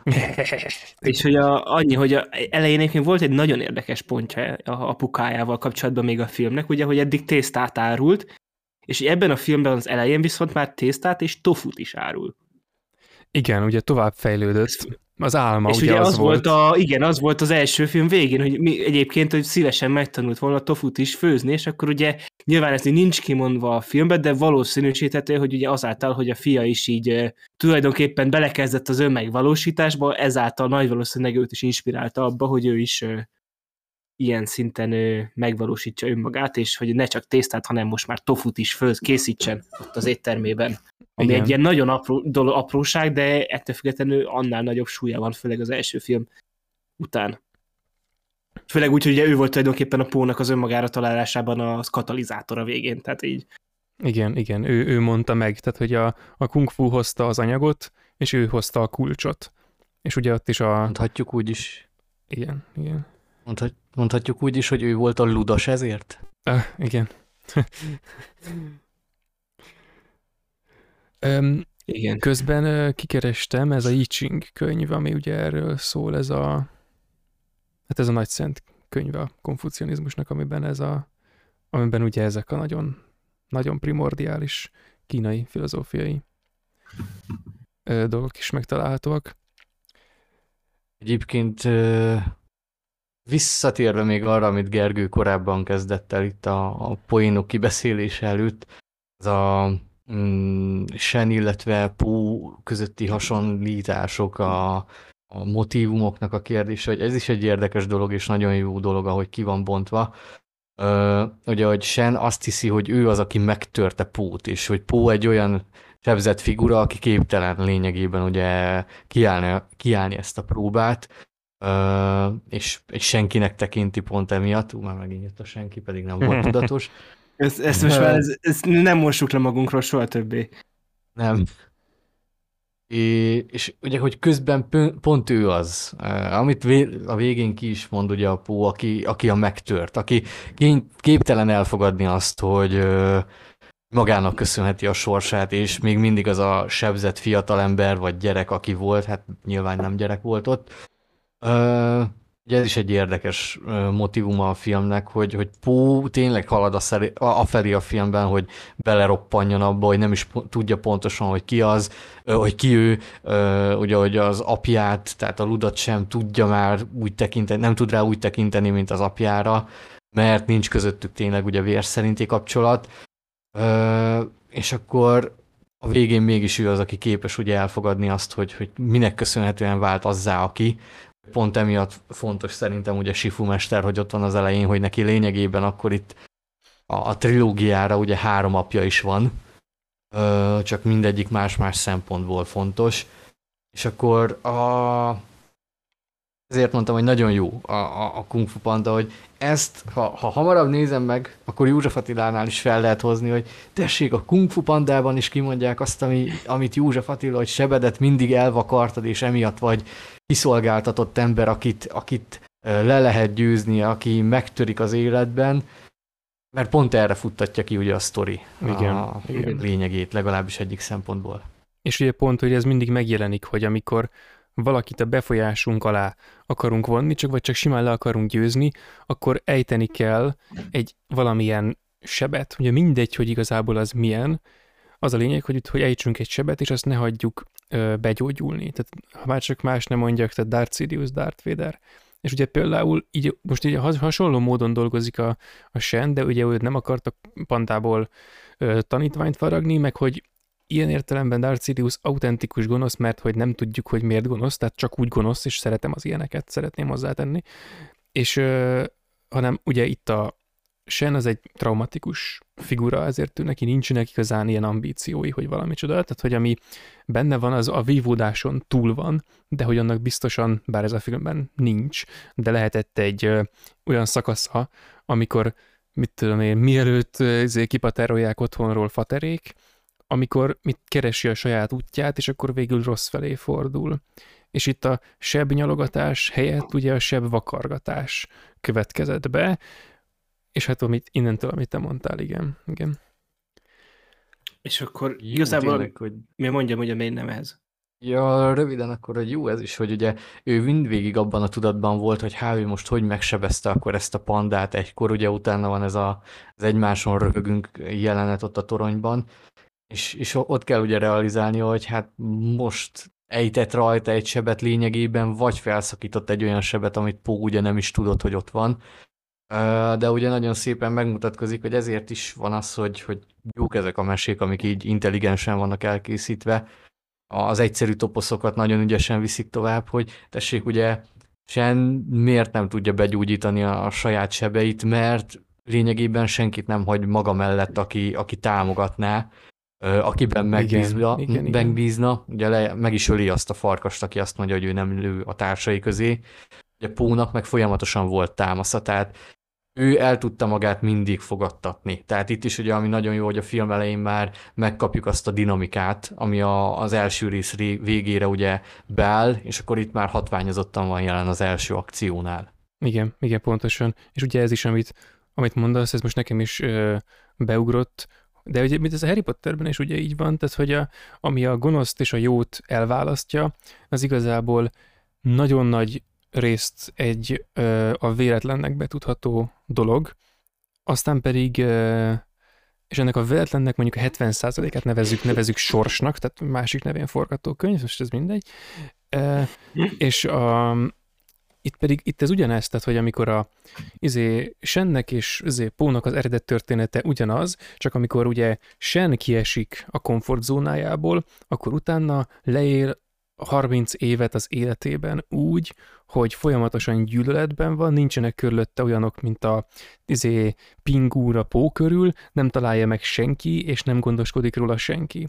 A pónak ilyen értelemben szerencséje van, ugye hát ő a, ő a folyóból a kosárban kimentett Mózes, akit megtalál úgymond a hatalmas, mit tudom én, retek kereskedelmi forgalomban, pont a pingúr, aki ez, itt egy panda, nem jön érte senki, oké, akkor így felnevelem, tudod, és akkor egy békés, támogató környezetben eltölt x évet, 15-öt, nem tudom mennyi idős a pó egyébként, de lényeg, hogy felcseperedik, felnő, egy stabil személyisége alakul ki addigra, amikor már szembesülnie kell a problémáival. És nem, a, nem abból csinál identitást, hogy, hogy, hogy neki szar, hogy őt nem akarják, és a többi, és a többi, hanem ezt az egészet a francba elfelejti, és van egy identitása a, az apjából, akinek követi ezt az ilyen tésztás dolgát, van egy identitása a kung fu iránti rajongásából, aminek ismeri a történetét, ismeri a tanait, a filozófiáját, stb. És egy, egyfajta rajongásból, ami a, ez iránt az egész iránt őt így mozgósítja. És akkor eltel, izé, kiválasztják sárkányharcot, stb. stb. Nagyon nagy fejlődés történet, és utána szembesül az eredetével, a traumájával. És tehát, hogy ilyen értelemben azért ő mindenképpen a sen fölött áll, így karakterstabilitás tekintetében, és hogy ez olyasmi, hogy ez olyan alap, ami ilyen neki van, hogy innen le lehet szállni a pokolba és vissza. Ugye a sen az csak a pokolba ment, anélkül, hogy lett volna alapja visszajönni, és nem is akart soha visszajönni. És hogy ez, ez, egy, ez egy egészen magasabb szint, amin a Pó áll ö, vele, vele ö, semben. Így van Sen megmarad mindvégig a, a megtört, hisztérikus kisfiúnak. Pó pedig hiába törik meg ugye a film közepén, ugye képes talpra állni. És ugye Sen a végén is pusztán agresszióból düböl támad. Ugye nincs meg benne ez a harmónia, ha, harmónia, ami, ami ugye meg lesz Póban. Tehát benne is beindulnak azok a plusz gyújtópontok, ami által megtalálja majd ugye a békét, neki kellett ténylegesen ez, hogy, hogy ez a sen színre lépjen, de ugye megint csak ez, a, ez az életben való törés világít rá arra, hogy, hogy ő annak köszönhetően vált azzá, amit Sen már ugye korábban megtett vele, így tudja a vízcsepet is ugye irányítani, mint az életét szépen. Igen, igen, igen, pontosan. És milyen szép ugye az a, az a vízcsepp dolog, tehát hogy én ennek semmi más dolgát nem olvastam, hogy ezt hogyan kéne értelmezni, de ugye ott mi történik? lecsöppen egy vízcsöpp, ami rácsöppenne egy növényre, de közben ott egy ember, aki elkapja, vagy ott egy lény, na, aki elkapja, azzal csinál egy olyan mozdulatot, amit anélkül, hogy a koncentráció és a harmónia legmélyebb titkainak birtokában lenne, képtelen lenne megcsinálni, és lecsöppenti a földre, mint hogy se lett volna, tudod? Mint ha semmi se történt volna, csak lecsöpp, csak egy kicsit tovább csöppent a csöpp. Ennyi történt a, abban a gyakorlatban. És ugye ez is az egész, tehát hogy ne, ne mozdulj meg. Tehát, hogy, hogy legyél semmis. Hogy átfolyik rajtad a víz, de úgy, mintha észre se venne téged, mert tényleg ott se vagy, de közben te olyan dolgokat vittél véghez, amit rajtad kívül két embert, vagy két lény, na, tud a világon. És ez a fajta, tehát az a Wu végső tanítása, vagy, tehát hogy így ez, ez alatt a címszó alatt ez az egész, és milyen, milyen rohadt jó ez. Pó, mikor gyakorol a hajón, ott ő ütögeti lefelé a vizet. Tehát, hogy nincs meg benne az a tudás úgymond, hogy ki nem kell ott közbeavatkozni, ami megtörténik, annak meg, az úgyis meg fog történni, mert ha közbeavatkozik, az nem biztos, hogy felé fogja vinni, aminek meg kell történnie. És ugye tudod, amikor, a, szerint... amikor megüti az árbócot, csak ezt a hasonlatot, ugye amikor megüti az árbócot, az ugyanaz, mint amikor Sifu megüti a barackvát, és leesik egy csomó barack. Itt a sok víz esik, igen, le, és egyik igen, a fejére igen. is esik, ugyanúgy, mint, mint, mint Sifunak. Én és hogy amikor, amikor pedig próbálja a belső békét, még korábban, és mindig a fejére csöppen a víz, az meg az, amikor Sifu az első filmben ül a gyertyák előtt, de hallja a szárnycsapkodást, és nem bír miatta koncentrálni, pedig egy banális fasság. És hogy ekkor ő azon a szinten áll a belső béke keresésében, mint ahol Sifu állt akkor ott az első filmben. Vagy hát ebben a két jelenetben. Bele se gondoltam. Meg még egy nagyon gyors dolog akkor erre a vízcsepre, hogy, hogy az itt tényleg ö, izgalmas kép, hogy ugye Sifu ott ö, tóba vezeti bele. Hát ez a, megint csak szerintem ott van benne ez a, a tovább visszük azt, ami bennünk van, az a kis elegy, meg mi egy, egy nagy egésznek vagyunk a vízcsepjei, hogy ugye Póban is benne van genetikailag tényleg. Egyrésztről az, amit a, a szüleitől kapott, és van egy ilyen kijelentés, amit, amit nem realizál ugye sen, hogy, hogy hülyeség, hogy a halottak a múltban vannak, őket ott kell hagyni, ő a jövőre összpontosít. De ugye a múltja nélkül nincs jelene meg jövője.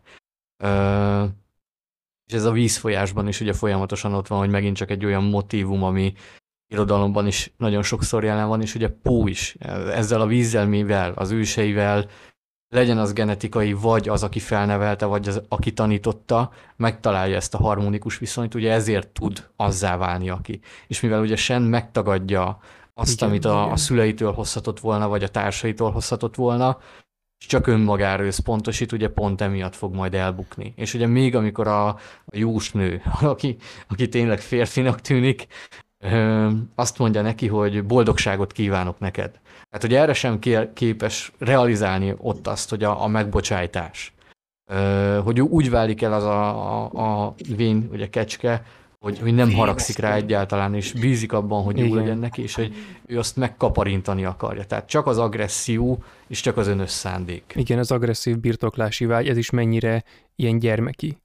Tehát, hogy ez is mennyire. Igen. Igen. És csak, hogy erre, amit, amit te mondtál, hogy a, a múltra építkezik a jelen.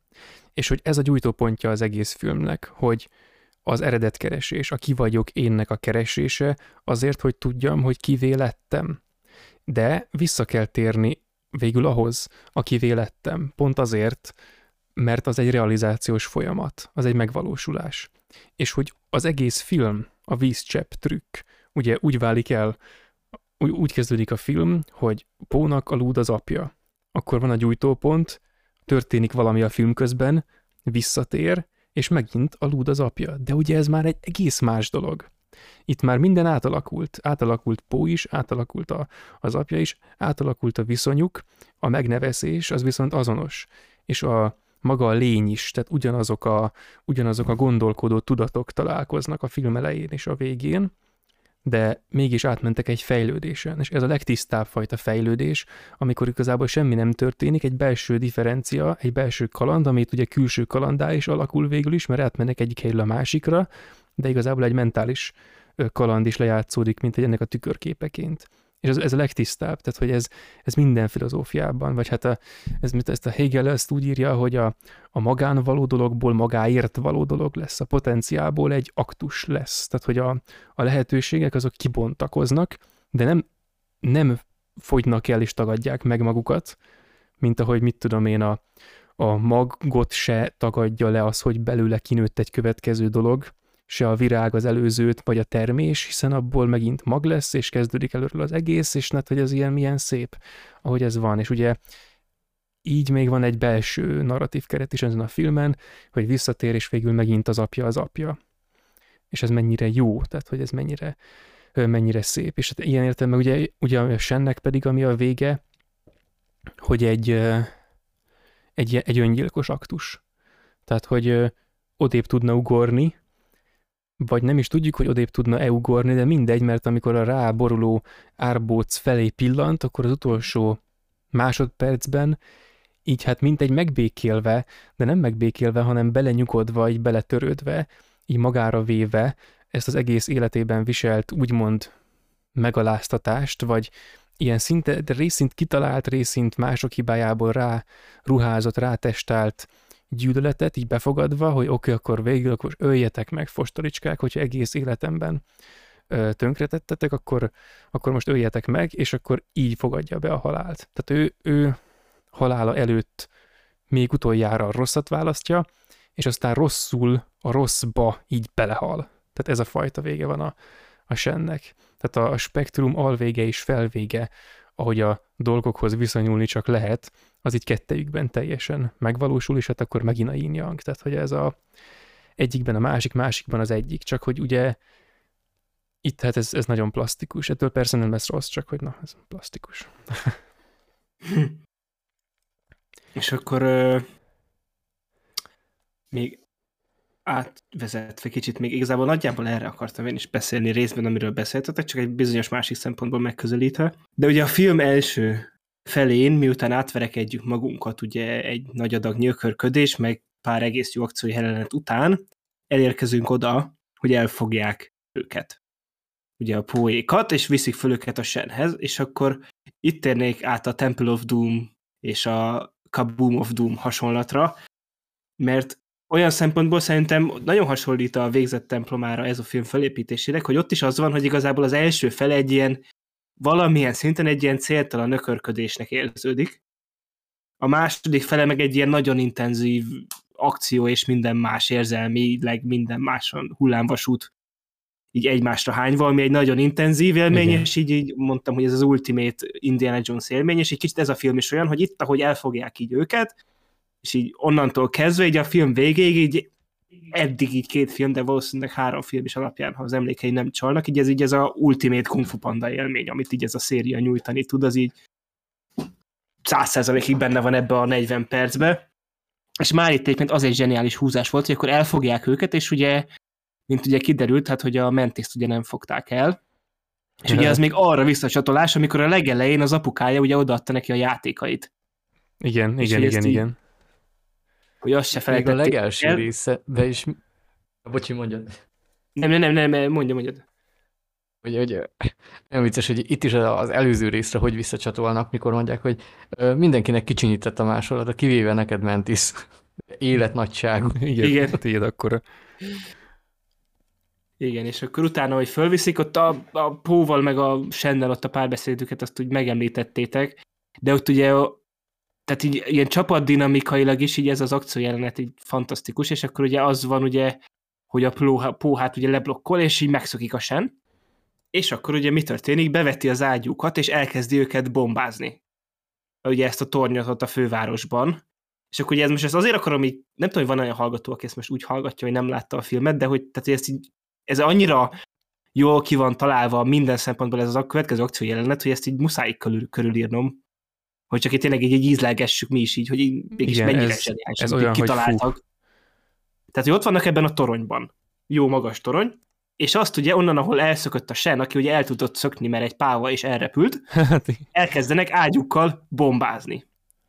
És akkor ugye jön a rájuk lőnek, és a pó majdnem lezuhan, de ugye a Viper megfogja, és akkor mindegy próbálják felhúzni, és akkor itt jön az, hogy ugye, hogy mivel a pó leblokkolt, ezért ugye a Tigris úgymond valamilyen szinten beugrott helyette csapatvezetőnek, hogy akkor itt ez az egész szituációt ő ilyen tényleg tehát jól fölmérte a helyzetet, hogy itt valószínűleg valakinek segít, valakinek előre kell lépnie és terelni a dolgokat, mert itt most a pó nincs százszázalékosan a helyzet magaslatán.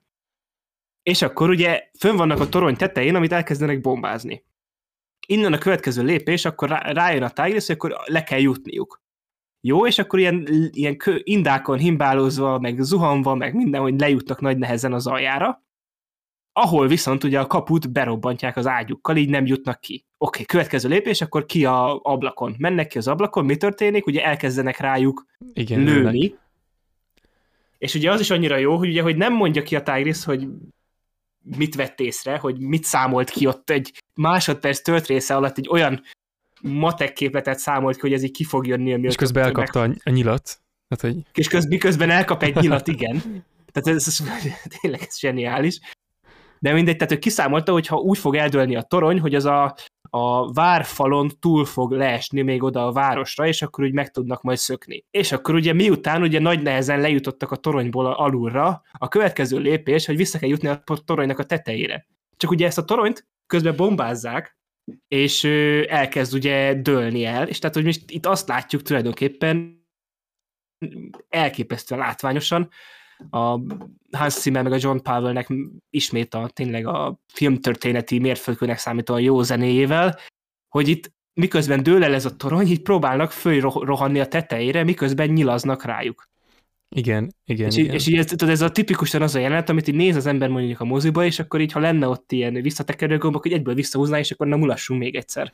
Meg tudod, ezek, itt, itt ez annyira megvan ez a, ez a koreográfia, meg a szereplők közötti dinamika. Most ezt majd még fejtegetjük később, de hogy itt, itt ez, ez a csúcs ennek az egésznek, hogy bárhova néz az ember, ott egy annyira komplex és átgondolt stratégiát lát a szereplők között, hogy ez az a fajta, tudod, amikor van egy ilyen nagyon átélhető akció, bármilyen filmben, és akkor érzem, hogy na most majdnem megmozdult a lábam, hogy én is menjek, mert hogy ez annyira, annyira olyan volt Igen. az a mozdulat, annyira olyan volt az a valamelyik, hogy egyszerűen annyira hatásos az, hogy így, így megjelennek a dolgok, és oly mértékben logikus és életszerű, és, és, és súlya van, és úgy esik, és á, minden, és miközben egy fantasztikus történet, tehát így, így úgy úrálnak fel egymás kezét fogva az izén, hogy úristen, hogy ez tényleg egy, egy egész másik szintre jut át, és ugye az is benne van, hogy a folyamatosan dőlő tornyon viszik ezt véghez, tehát az elején még az függőlegesen áll akkor mivel nem tudnak már visszamenni, ezért a külsején mennek fel, ott akkor ugrálni kell, de közben dől, dől, dől, tehát már egy után tudnak rendesen menni, tehát hogy legalább három különböző stáció van arra, hogy hogyan kell haladniuk ezen a tornyon, és hogy mikor kell lehetőleg, mikor kell mi az a pont, amikor a lehető legjobb nekik róla leugrani, amikor még nem veszélyes az, hogy becsapódik, de már a olyan, zene jelzi, amikor jön az a zene jelzi. Igen, igen, tehát hogy az egész, ez, ez, na, ez annyira egyben van, hogy bakker. És az is benne van, ugye, hogy közben párhuzamosan látjuk a Sent, aki löveti őket így, úgy, tehát izé ágyukkal. Hát meg, meg akkor mondja, hogy hova, hova, hova, hova mennek, hova mennek és a vágás, és a, tigris, és a Tigris mondja, hogy to the top. Tehát igen, így... igen, tetejére meg is válaszolja, és hogy ez alapból jelzi, hogy, hogy hát legalábbis a Tigrisnek a szervező intellektusa az, ami a, de leginkább a csapatmunka az, ami, ami felülmúlja a, hát mindenhogy itt a Sent és a sokkal Nem, inkább a Tigrisnál szerintem itt, itt pont a lélek jelenlét volt az. A ami... lélek jelenlét, igen. Tehát, hogy meg ugye a kettő mennyire különbözik. Tehát amikor a Sen elmenekült, és az emberei közé, a farkasai közé, ez is milyen érdekes tudod, hogy, hogy ez egy, egy darab páva a farkasok között, tehát hogy ez, ez én majd, igen, igen, erről még, de hogy amikor ő oda átkerül, akkor ő a magabiztosság hogy mondjam, teritoriumába érkezik meg. És úgy van, hogy na, most már szétlövetem őket a rákba, most már úgyse bírnak semmit csinálni, viszont ők pedig ugye a stressz helyzetbe kerülnek. És minden a lélek jelenléten múlik, de ugye csak a tigriség számára. Mert a sen, az a magabiztos, most már nem is gondolkodik, már nem is figyel, csak lőjétek, mert most már csak szét kell lőni, mert ugye ennyi van előttünk. És amikor az egyszerű feladatot sejti, és abban elkényelmesedik, akkor alulmúlja még saját magát is, pedig lehetne jobb, ki tudná itt őket végezni simán, hogyha nem úgy élné meg az egészet, hogy na most már úgy is nyert. És miközben egy sokkal nehezebb feladatot az ellenlábasai pedig jobban megoldanak azért, mert hogy a lélek jelenlét és a, és a helyzet felismerés, amit ö, ott éppen gyakorolni tudnak, az annyira jól működik. Ami ugye a tigrisnek köszönhető, tehát, hogy igen. Az akciókat én még olyan szempontból dicsérném egyébként, hogy például már a bevezetőben, a, nyitó akcióban, amikor ugye a fémeket lopják el, ez az egész Lop, filmem végigvonul, hogy... Azt akartam amúgy felhozni. Jaj. Ö, hogy nagyon jól nyúl vissza egyébként ez a film is, sőt szerintem hatványozottan jobban mondjuk úgy, mint az első rész, a, a 80-as, 90-es évek akció mentalitásához, hogy, hogy, és ilyen szempontból mind az amerikai, mind az ázsiai akciófilmekhez, hogy egyrészt ugye baromi látványos, menő, másrésztről pedig megvan például ez a Jackie, Jackie Chan féle humor, tehát ugye, hogy használjuk az eszközöket, amik jelen vannak, gitározik a nyuszi közben, ezek a adott esetben kicsit idióta pofavágások, amik Jackie Chan-nél megvannak, vagy az olyan jellegű odaszólogatások, most nekem például Mel Gibson jut eszembe a halálos fegyverekből, hogy, hogy van egy-két Azt hittem, Chicken és nem... Csik? Nem Azt hittem, a Chicken Run mondod Mel Gibsonnal. Jogos, jogos, nem Az tudom, miért nem azt mondtam. Így van, és, és még DreamWorks adta ki azt is, ha jól emlékszem, úgyhogy Igen. jobban ide vágna. Ö, tehát, hogy ilyen szempontból is jól működik, meg folyamatosan ez a fokozódás, tehát, hogy itt van egy sima bunyó, később kapunk lényegében egy autós üldözést, ott ugye a szekerekkel, aztán ö, van hajós csata, lövöldözés, aztán van egy ilyen tényleg kicsúcsosodás ott a, a torronnyal, tehát, hogy annyira fantasztikusan van az egész fokozva, és hiába megy át egyre inkább mondjuk úgy, hogy ilyen irreális dolgokba, tehát már ilyen Kamehame is van, is hiány ugye az ágyugójóval, de így, így, így annyira masszívan egyben van az egész, és akkor olyan jól tölti ki a, a, a köztes részeket a, a dráma, meg a párbeszédek között ez a baromi kreatív akciózuhatag. Tényleg öröm volt nézni már a nyitó akciót, és akkor tényleg hol volt még a tornyos rész. Tehát így, így expertiz ilyen szempontból, hogy ugye jó, most már tényleg tudjuk, hogy megvalósítható ez az első rész után, hát akkor emeljük a tétet ilyen kreativitásokkal.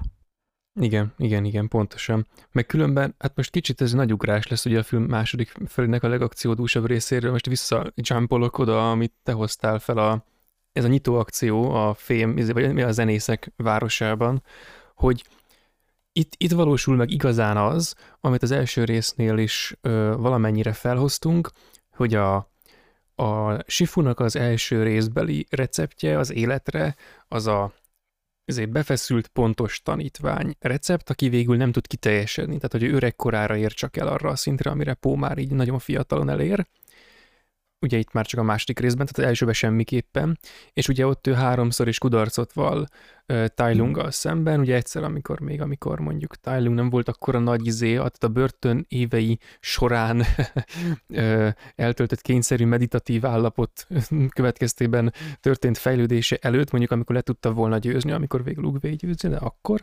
Aztán ugye, amikor az öröngő ötös veszít, ugye, először izé Sifu, mint még mondjuk vele szemben győzelmes mester, aztán a képlet, amit ő kialakított, az őrjöngő ötös, a, amit az öt olyan harcművészet egy csapatban, ami nagyon ütőképes, meg stb., akik tényleg faszán együtt is tudnak működni, meg ilyesmi. Aztán a, ugye a film végén meg megint, megint legyőz, de végül a, végül a Pó győzedelmeskedik. És ugye a Sifu kudarcait a Pó sikere öm, ellensúlyozza, teszi jóvá és ugye ami itt már a, az első nyitó részben is, ebben a nyitó csatában, meg aztán később is egész végig, amikor a városban tekernek, ott még a film első felében kb. őrültködnek, meg itt is, meg állandóan megnyilvánul, bár azt hiszem, hogy a legjobb azért mégiscsak a film elején ez a zenészes rész, ilyen szempontból, amikor, vagy a legnyilvánvalóbb, a, legjobb, a legjobban alkalmas arra, hogy ezt most így bemutassam, hogy a, az őrjöngőtöst úgy igazán mozgásba azt a, a, a Pó hozza.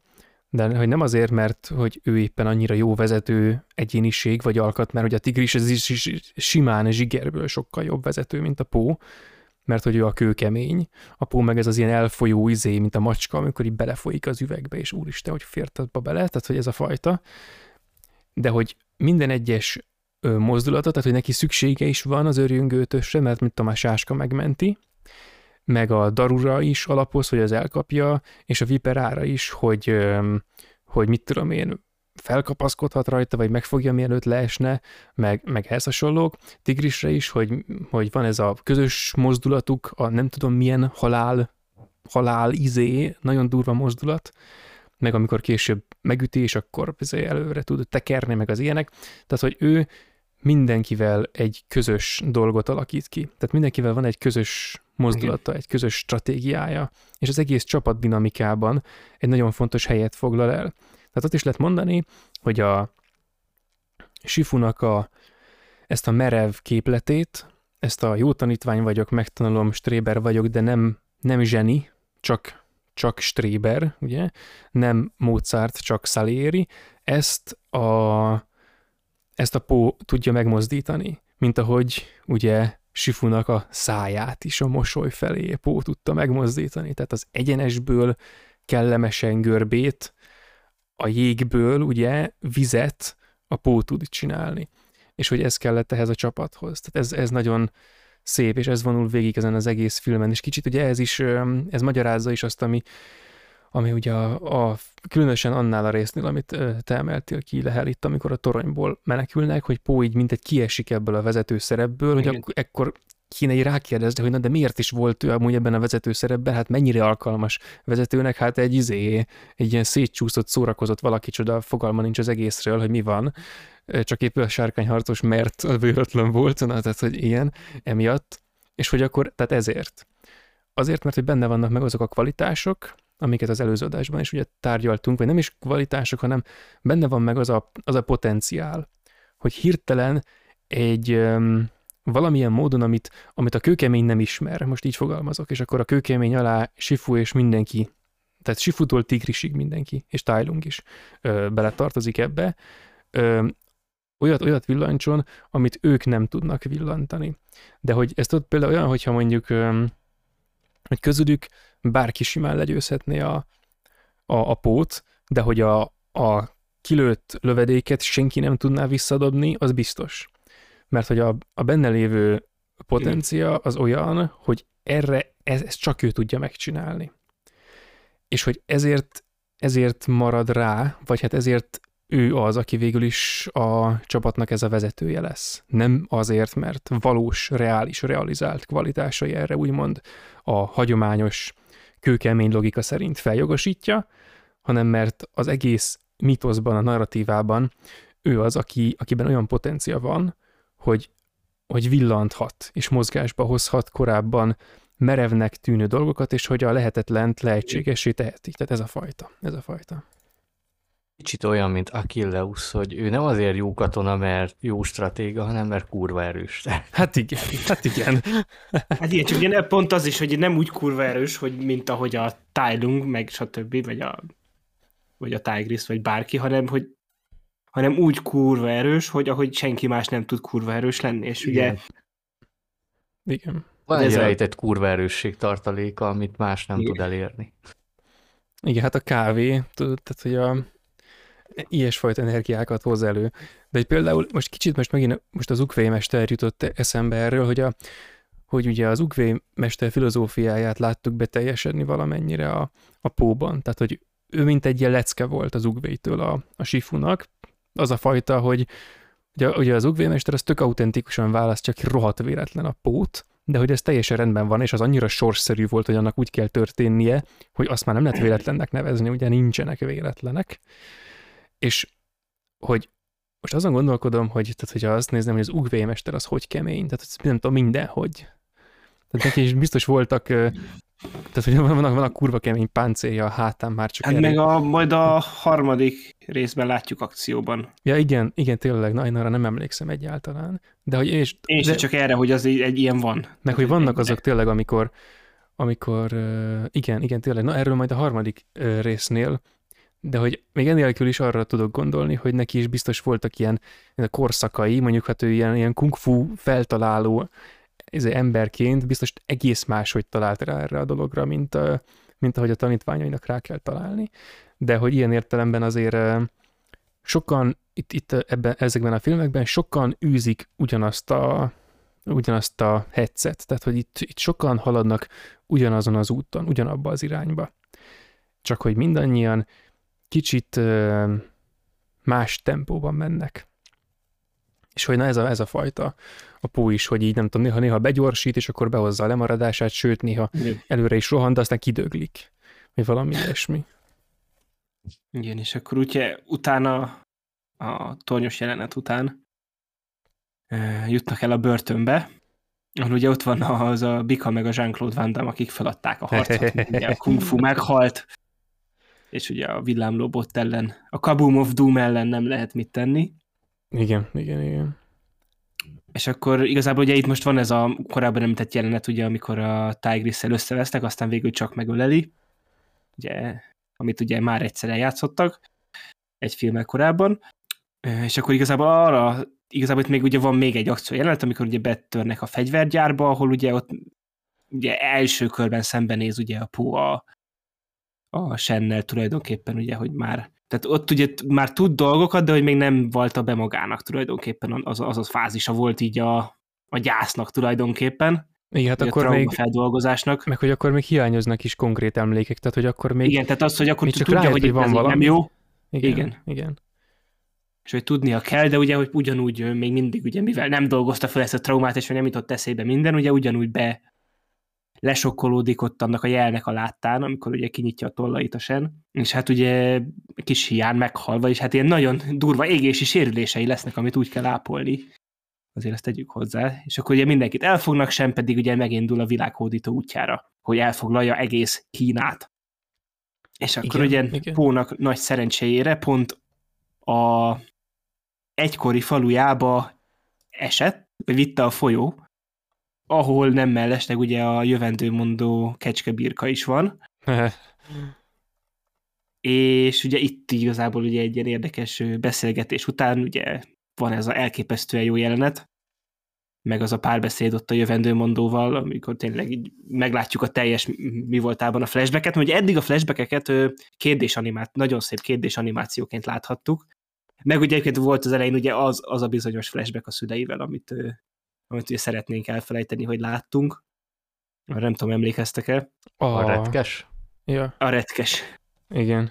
A retkes, a retkes flashback, igen. Tehát az igen. Na mindegy, de hogy igen, hogy ebben a filmben ugye nagyon, nagyon sok volt. Aránylag sok volt ez a kérdés animációs dolog, és ez egy ilyen jó húzás volt, ugye állom meg a flashback jeleneteknek, de ugye ténylegesen láthatjuk, ugye, hogy akkor ott tényleg ott a farkasokkal a sen így népírtást hajtott végre a pandák között, és akkor az anyukája pedig ugye utolsó pillanatban még elcsalta a farkasokat, hogy megmentse őt, és akkor hát igen, szépen lassan ugye megtalálja a belső egyensúlyt ott a vízcseppelő is, és ugye utána a közben az a montás, ugye a első, az egész, ugye a pónak ugye az eddig vezető egész történetét oda bemutatják, és így tudod, az ilyen az ilyen, tudod, az, ilyen, az a pillanat volt, amikor amit a ma első majd megbolygója remake amikor mondja, hogy Cézár, hogy nem, meg amikor így, nem tudom, amikor a Darth Vader mondja, hogy én vagyok az apád, itt meg amikor Pó megtalálja önmagát, tehát hogy ez így, így az, a, az abban a súlycsoportban játszik körülbelül, tehát hogy így tényleg egy ilyen egy egész univerzumért itt révben. Ebbe is volt ilyen én vagyok az apád momentum, csak az nem én vagyok igen. az apád. Oh,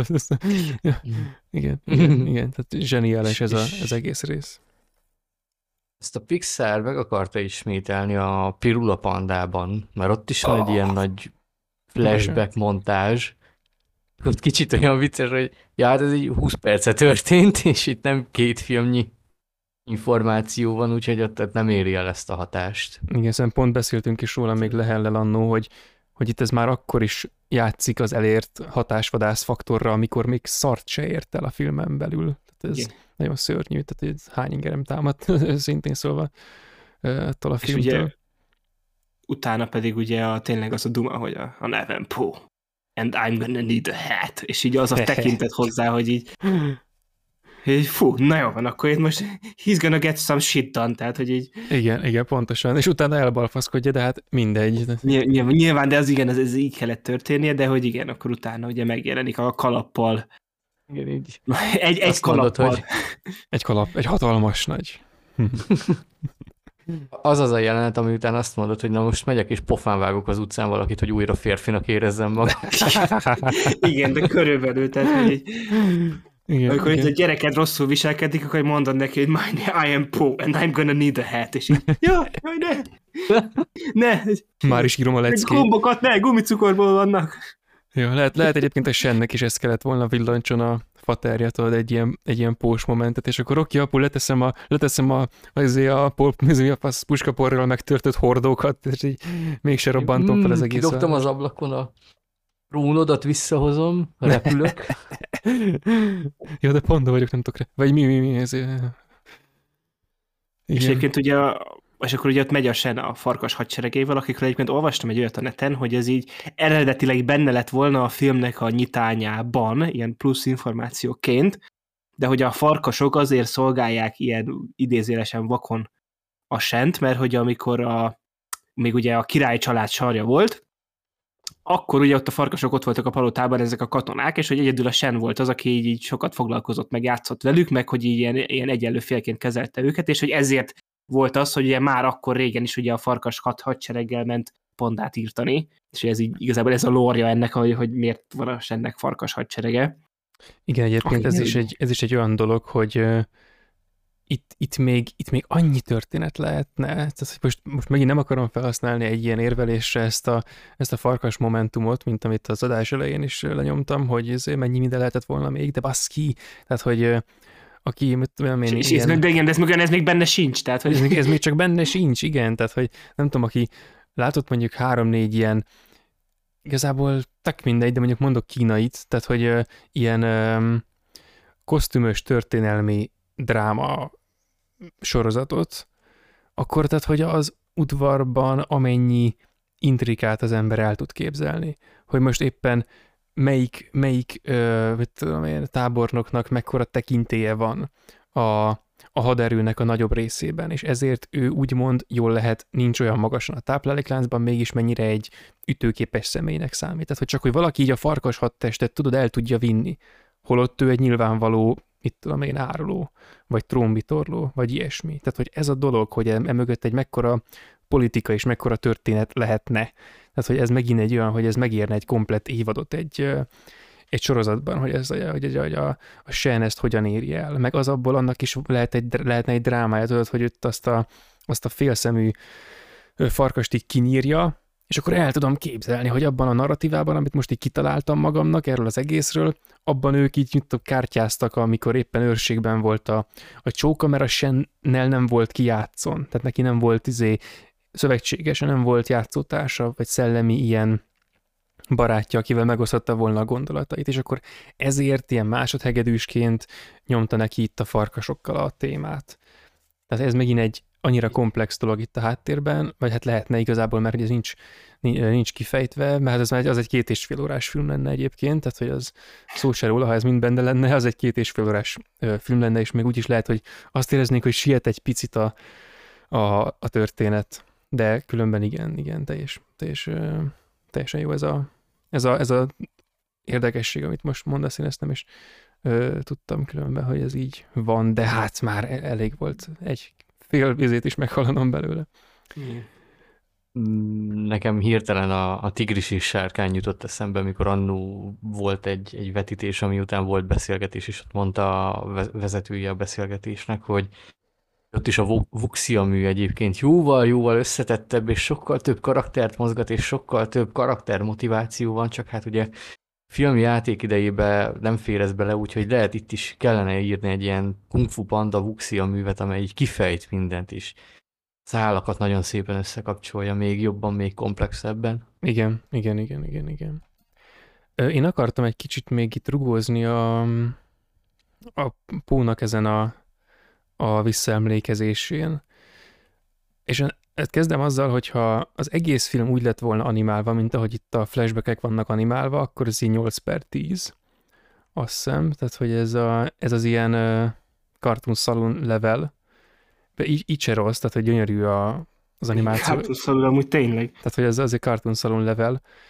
Csak mondjuk akkor nem lehetett volna ennyit őrültködni, de hát most mindegy. Um, és ugye annyit akartam, hogy ugye ahogy megérkezik, ugye a vízből halásza ki a jós, és ugye korábban is éltem ezzel a vízből kosárban kimentett ö, hasonlattal, vagy, ö, vagy hát hasonlítással, csak akkor éppen nem a vízből mentették ki, hanem a, hanem a mindennapi élet sürgésének, forgásának forgatagából, ahol, ahol kézen közön egy kis panda elveszett, és mit tudom én, meghalt az utcán, abból mentette ki a, a pingúr. Itt a itt a Kecskementi ki, ugye? És ez, a, ez a rész, ez a, ez a revelatív igényű montázs, ahogy itt minden megtörténik, ugye ez azzal analógiában történik, hogy tehát őt, őt így ilyen, ilyen éles fejfájás hullámok szintjén a régi emlékek megkísértik, tehát bárhova néz, ott egy olyan tájat lát, amire már nem emlékszik a felettes énye szintjén, de amelyek meg fel, felrepesztenek bizonyos talaj szinteket, és amelyek beásnak bizonyos talajszintek alá, és ahonnan felbugyog egyfajta láva, csak hogy most még tovább lovagoljak ezeken a furcsa kifejezésmódokon, és hogy amikor ez, ez őt egyrészt, tehát, hogy meg, megrémíti, biztos, hogy teljesen idegen és, és szürreális és váratlan és fájdalmas az élmény komplexum, ami megtámadja, és hogy van az a pillanat, amikor elkezdi ugye azt a vízcseppes trükközést, és hogy amikor arra átvált, Igen. ugye akkor az az a fajta, az az a, az a filozófia, hogy akkor ezt most így befogadom. Meg hogy nem is az, hogy befogadom, hogy hagyom, hogy átmenjen rajta, mint ahogy a vízcsepp is átmegy rajta, mielőtt lecsöppenne, hanem eltöltekezik ezekkel, a, ezekkel az emlékekkel. És ez pont az a fajta, hogy amikor felderíti az eredetét, akkor egyrészt vágyik erre a tudásra, másrészt fél tőle, és akkor ez mindenképpen egyfajta egyfajta bátorság. Tehát ez, ez a tagadás tagadása, tehát ez csak a, a szimpla igen mondás arra, tehát hogy nem, nem megy bele abba, ami mondjuk a, a legelemibb szinten lenne, hogy akkor oké, valami sérelem látszik itt kibontakozni, akkor elmegyek, bedugom a fejem a homokba, és nem veszek le a tudomást, hanem hogy, hogy a teljes lelkével ö, eltöltekezik benne. És akkor ebből most ö, egy nagyobb dolgot ö, kinövesztenék, mert ugye ez a film nem csak ez, erről mind szól, hanem amit ki is mond a Pó még a filmnek így kb. a legelején, meg ami aztán többször is felbukkant, de azt hiszem nem mondják ki többször. Ez az, hogy mi győzheti le azt, ami legyőzi a kung fut. És akkor, na, tehát, hogy igazából mi győzi le a kung fut itt, a Shen... Puskapor. Micsoda? A puskapor. Igen, a puskapor, de hogy ebben, tehát a, a cső és a puskapor, tehát a szerkentyű igazából. És ugye ennek a szerkentyűnek is a kultúrában van az eredete. És a kultúra és a kung fu, ezek itt árukapcsolva vannak jelen, de alapból úgy vannak jelen, tehát hogy a, a kung fu és a konfucionizmus, tehát a konfuciuszt, az kung fu nek hívják igazából, tehát kung fu, bocs, és akkor meg lehet kérdezni, hogy tyúk vagy tojás, tehát hogy ez, ez, ez annyira ős eredeti dolog, hogy minden ebből jön. És akkor ugyebár a fegyverek, a technológia, a, ezek a külsődleges megoldások, hogy van ott tőlem távol egy fegyver, és nem pedig az öklöm, amit a tudatom vezényel arra, merre akarom, hogy menje, hanem egy ilyen külső cucc, ezek mind, mind a kultúra útjai. És hogyha ez egy másik film lenne, akkor a vége az lenne, hogy, hogy mindenestül felszámolják a, az egészet. És ugye itt az van... Úgy, olyan bezárják. Hát igen, valami, valahogy úgy. Na de és itt ugye a kung fu-t elkezdi legyőzni a technológia. Tehát, hogy a, az orszarvú mester, aki a nem is tudom, hogy hívják, de tudom, hogy a repülő orszarvú leszármazottja, aki megölte a faszt, ugye hány ezer kígyót a bánat völgyében, tehát hogy a nagyon menő kung fu mester, aki a másik két nagyon menő legendás kungfu mestert is tanítja, tehát ez az ilyen ugvé mester kaliberű izé, ő se tudja kivédeni. Tehát ez az a fajta új erő, amit mostanában a, a kortás koreai filmekben, ahogy te mondtad egyszer, hogy megfigyeltél ilyen tendenciának, hogy van ez az ilyen begyöpösödött, jól bejáratott gangster rendszer, és akkor jön egy fiatal, aki az egészet szétbassza. Tehát valahogy így, bom, így torpedozza meg sen ezt a fajta dolgot a maga traumatikus identitás keresésével, vagy hát identitás nem találásával, mert a keresés az majd a pónak az osztály része, és hogy ezzel legyőzi a, a kung fu és úgy tűnik fel, ugye a, a puskapor, mint, az, mint, a, mint a tűzjátéknak az ellentéte. Tehát a kultúrának a, a szép, a, a, a színes oldala a fekete oldalával szemben. Még jó, hogy a színek is mutatják, tehát hogy a, az egyikből tehát, hogy ugyanabból a dologból tudsz tűzjátékot is csinálni, meg fegyvert is, és lebírod lőni vele az embert, és akkor az meghal. De ugye az... És ugye ezt így idézőesen minden ilyen technológiára rá Mindenre, lehet igen, így. igen, pontosan, pontosan. Mindenre. És, vagy hát amúgy szerintem speciál pont a, a social médiára nem, de hát most nem erről szól ez az adás, szóval ezt hagyjuk, de igen, tehát hogy és ugye a, itt a kultúrának a jó és rossz felhasználása ütközik és a rossz felhasználás győzi le a jó felhasználást. És akkor a Po azt kérdezi, hogy mi győzi le azt, ami legyőzi a kung fut, és hogy a kung fu-nak nem úgy kell legyőznie a, mit tudom, a fegyvert, és a tűzjátéknak nem úgy kell legyőzni a puskaport, ahogy, az, ahogy azzal akarja valaki legyőzni őt, hiszen akkor ő is menne vele a levesbe, mert ugyanabból van a kettő. Tehát, hogy mindkettő puskaporból van, és hogy mindkettő kultúrából van. Nem lehet megölni egyikkel a másikat, mert vagy az lesz a vége, hogy egyáltalán nem lesz, vagy csak szimplán nem történik meg.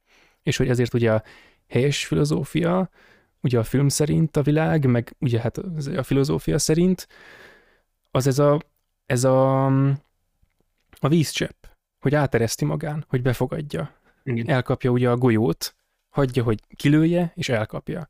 És ez, ezzel lehet legyőzni. Tehát, hogy nem a, ugye megpróbálják szétverni a fegyvert, megsemmisíteni ilyen banálisan, de aztán rájönnek, hogy a külső erőt azt nem a másik külső erő fogja legyőzni, hanem a belső erő. És mindig is ez volt ugye a kung fu, hogy nem egy fegyvert fabrikálok. És sent is a ágyú. Igen, igen, igen, hát igazából rádő az a fos, igen. tehát hogy a, de az persze, tehát hogy, hogy formálisan ugye az. És hogy ugye mindig is a, a kung fu, ugye amiről egész végig beszéltünk itt a filmek kapcsán, hogy a, a póban és mindenkiben rejlő potencia, az belülről így, ugye belső kaland, külső kaland, stb. Tehát hogy valami többé válik az egyén maga, és hogy ez egy, ez egy nagy belső erő, ami kiütközik, kifele jön. És akkor, amikor a külső eszközöket kezdi el gyártani a sen, akkor ugye azok a belső potenciák és kvalitásoknak a hiányát jelzi. A hiányos, traumatizált, félre sikerült, megtört vonal, ugye ez a fajta a yin a megtört vonal, és nem az egyenes egész vonal. Ez, ebből jön ez az egész és ezért nagyon szép a végén ott a pónak ez a szinte már ilyen hebehúrja tánca, amikor csak úgy átszaladnak rajta a golyók, mert már nem is tudják eltalálni, és hogy akkor nem, nem legyőz valaki valamit, hanem valami ilyen ö, egész másik szintre emelkedik már megint, hogy akkor őt már el se lehet találni. Tehát, hogy le ki lehet lőni, de nem lehet eltalálni. Mert a belső kvalitásai akkorára nőttek, hogy a külső kvalitások már nem tudnak vele mit kezdeni. Na ennyi. És hogy ez.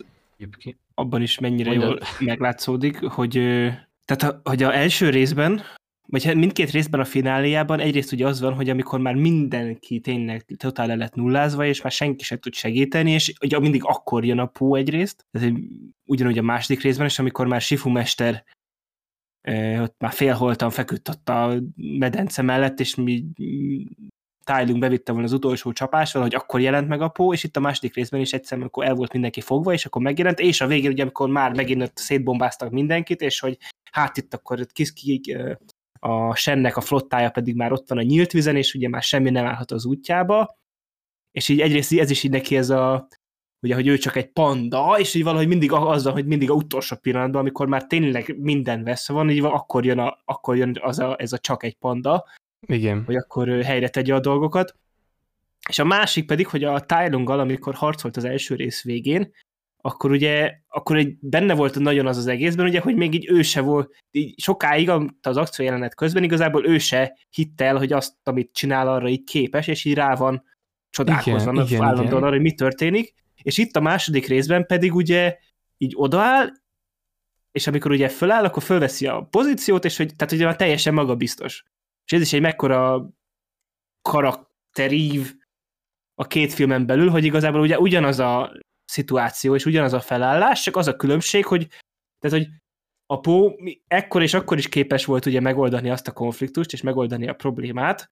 Itt az a különbség már, hogy ő, akkor még ugye ott teljesen ilyen ő, új volt ebbe a helyzetben, és ő, tényleg ő maga rácsodálkozott, meg igazából nem is tudta pontosan, hogy mit csinál, ezzel ellentétben pedig itt, ami ugye lesz majd a, a Spotify-on is a borítóképe az adásnak, azzal a elhatározott tekintettel oda áll, és akkor ugye ő már teljes mértékben tisztában van azzal, hogy mit kell tennie, és hogy hogyan, és hogy ő erre képes.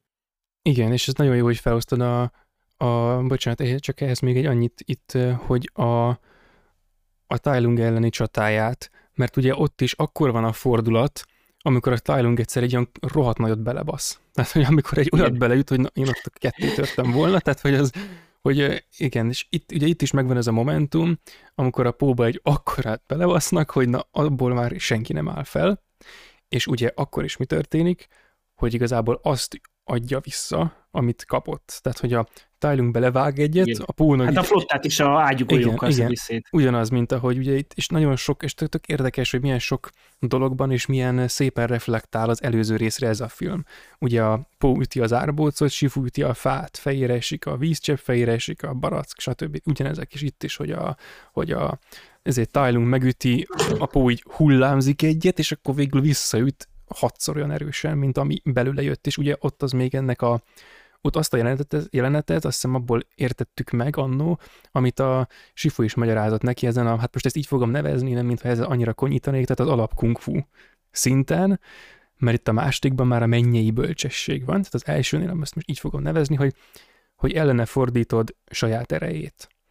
És ez itt erre a második részben rárakódik egy egész más réteg, egy következő réteg, ami igazából azt mondja, hogy hagyod magad át, vagy hagyod magadon átfolyni az ellenséges erőt, és az vissza fog menni hozzá.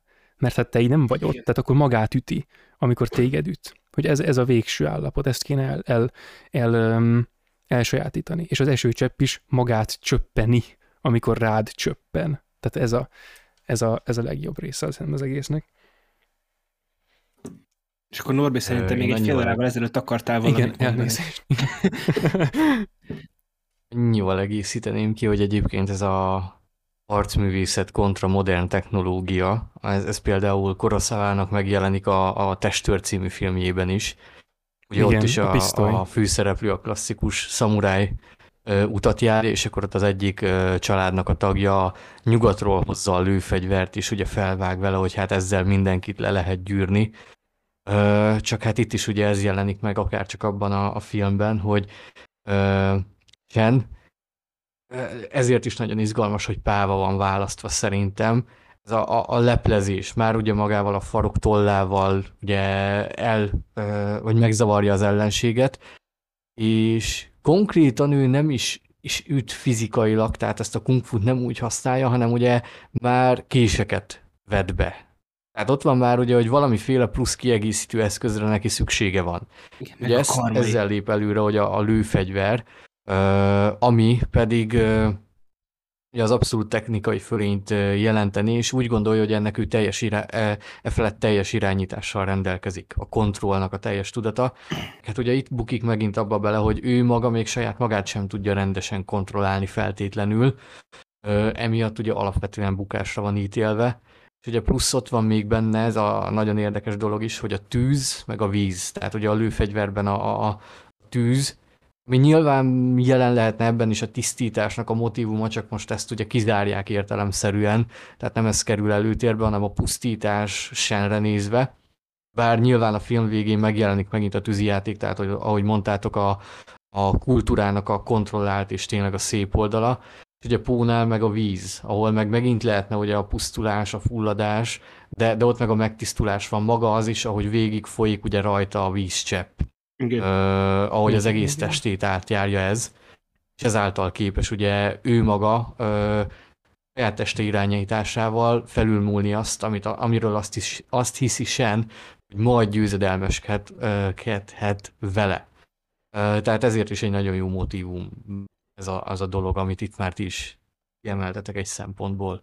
És tök jó, hogy mondtad a, a Kurosawa filmet, mert meg ezt az egész technológia dolgot, mert különben ez nekem is eszembe jutott, fel is írtam magamnak, hogy a, erre, hogy az, az ágyúkon keresztül utalni kéne erre az egész modern technológia izére.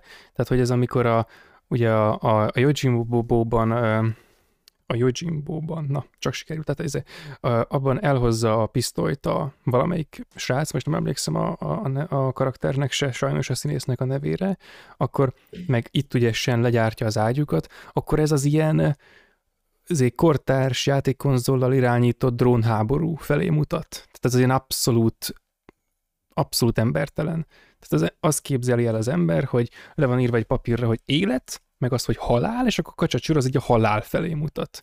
És akkor egyenlőségjel, és egy ilyen kibaszott nagy fűrész csapda, amiben így mennek be az emberek, és az a, a harmadik résznek a disznódarálója, ugye amiről megállapítottuk, hogy olyan éles penge nem létezik, hogy csak hogy egy disznót feldaráljon, de kb. abba így menetelnek bele az emberek. Tehát kb. így néz ki ez a, ez a, ez a fajta harc, harci, harcászati motiváció és motivumrendszer, ami azt a fajta technológiát jellemzi, ami felé ugye ez az ágyú kitalálás, a fegyver ö, megkonstruálása, és ugye az egész e, e, e fajta ö, motiváció mutat, és akkor ezzel szemben létezik a kung fu, ami meg, meg testi és közelés, stb.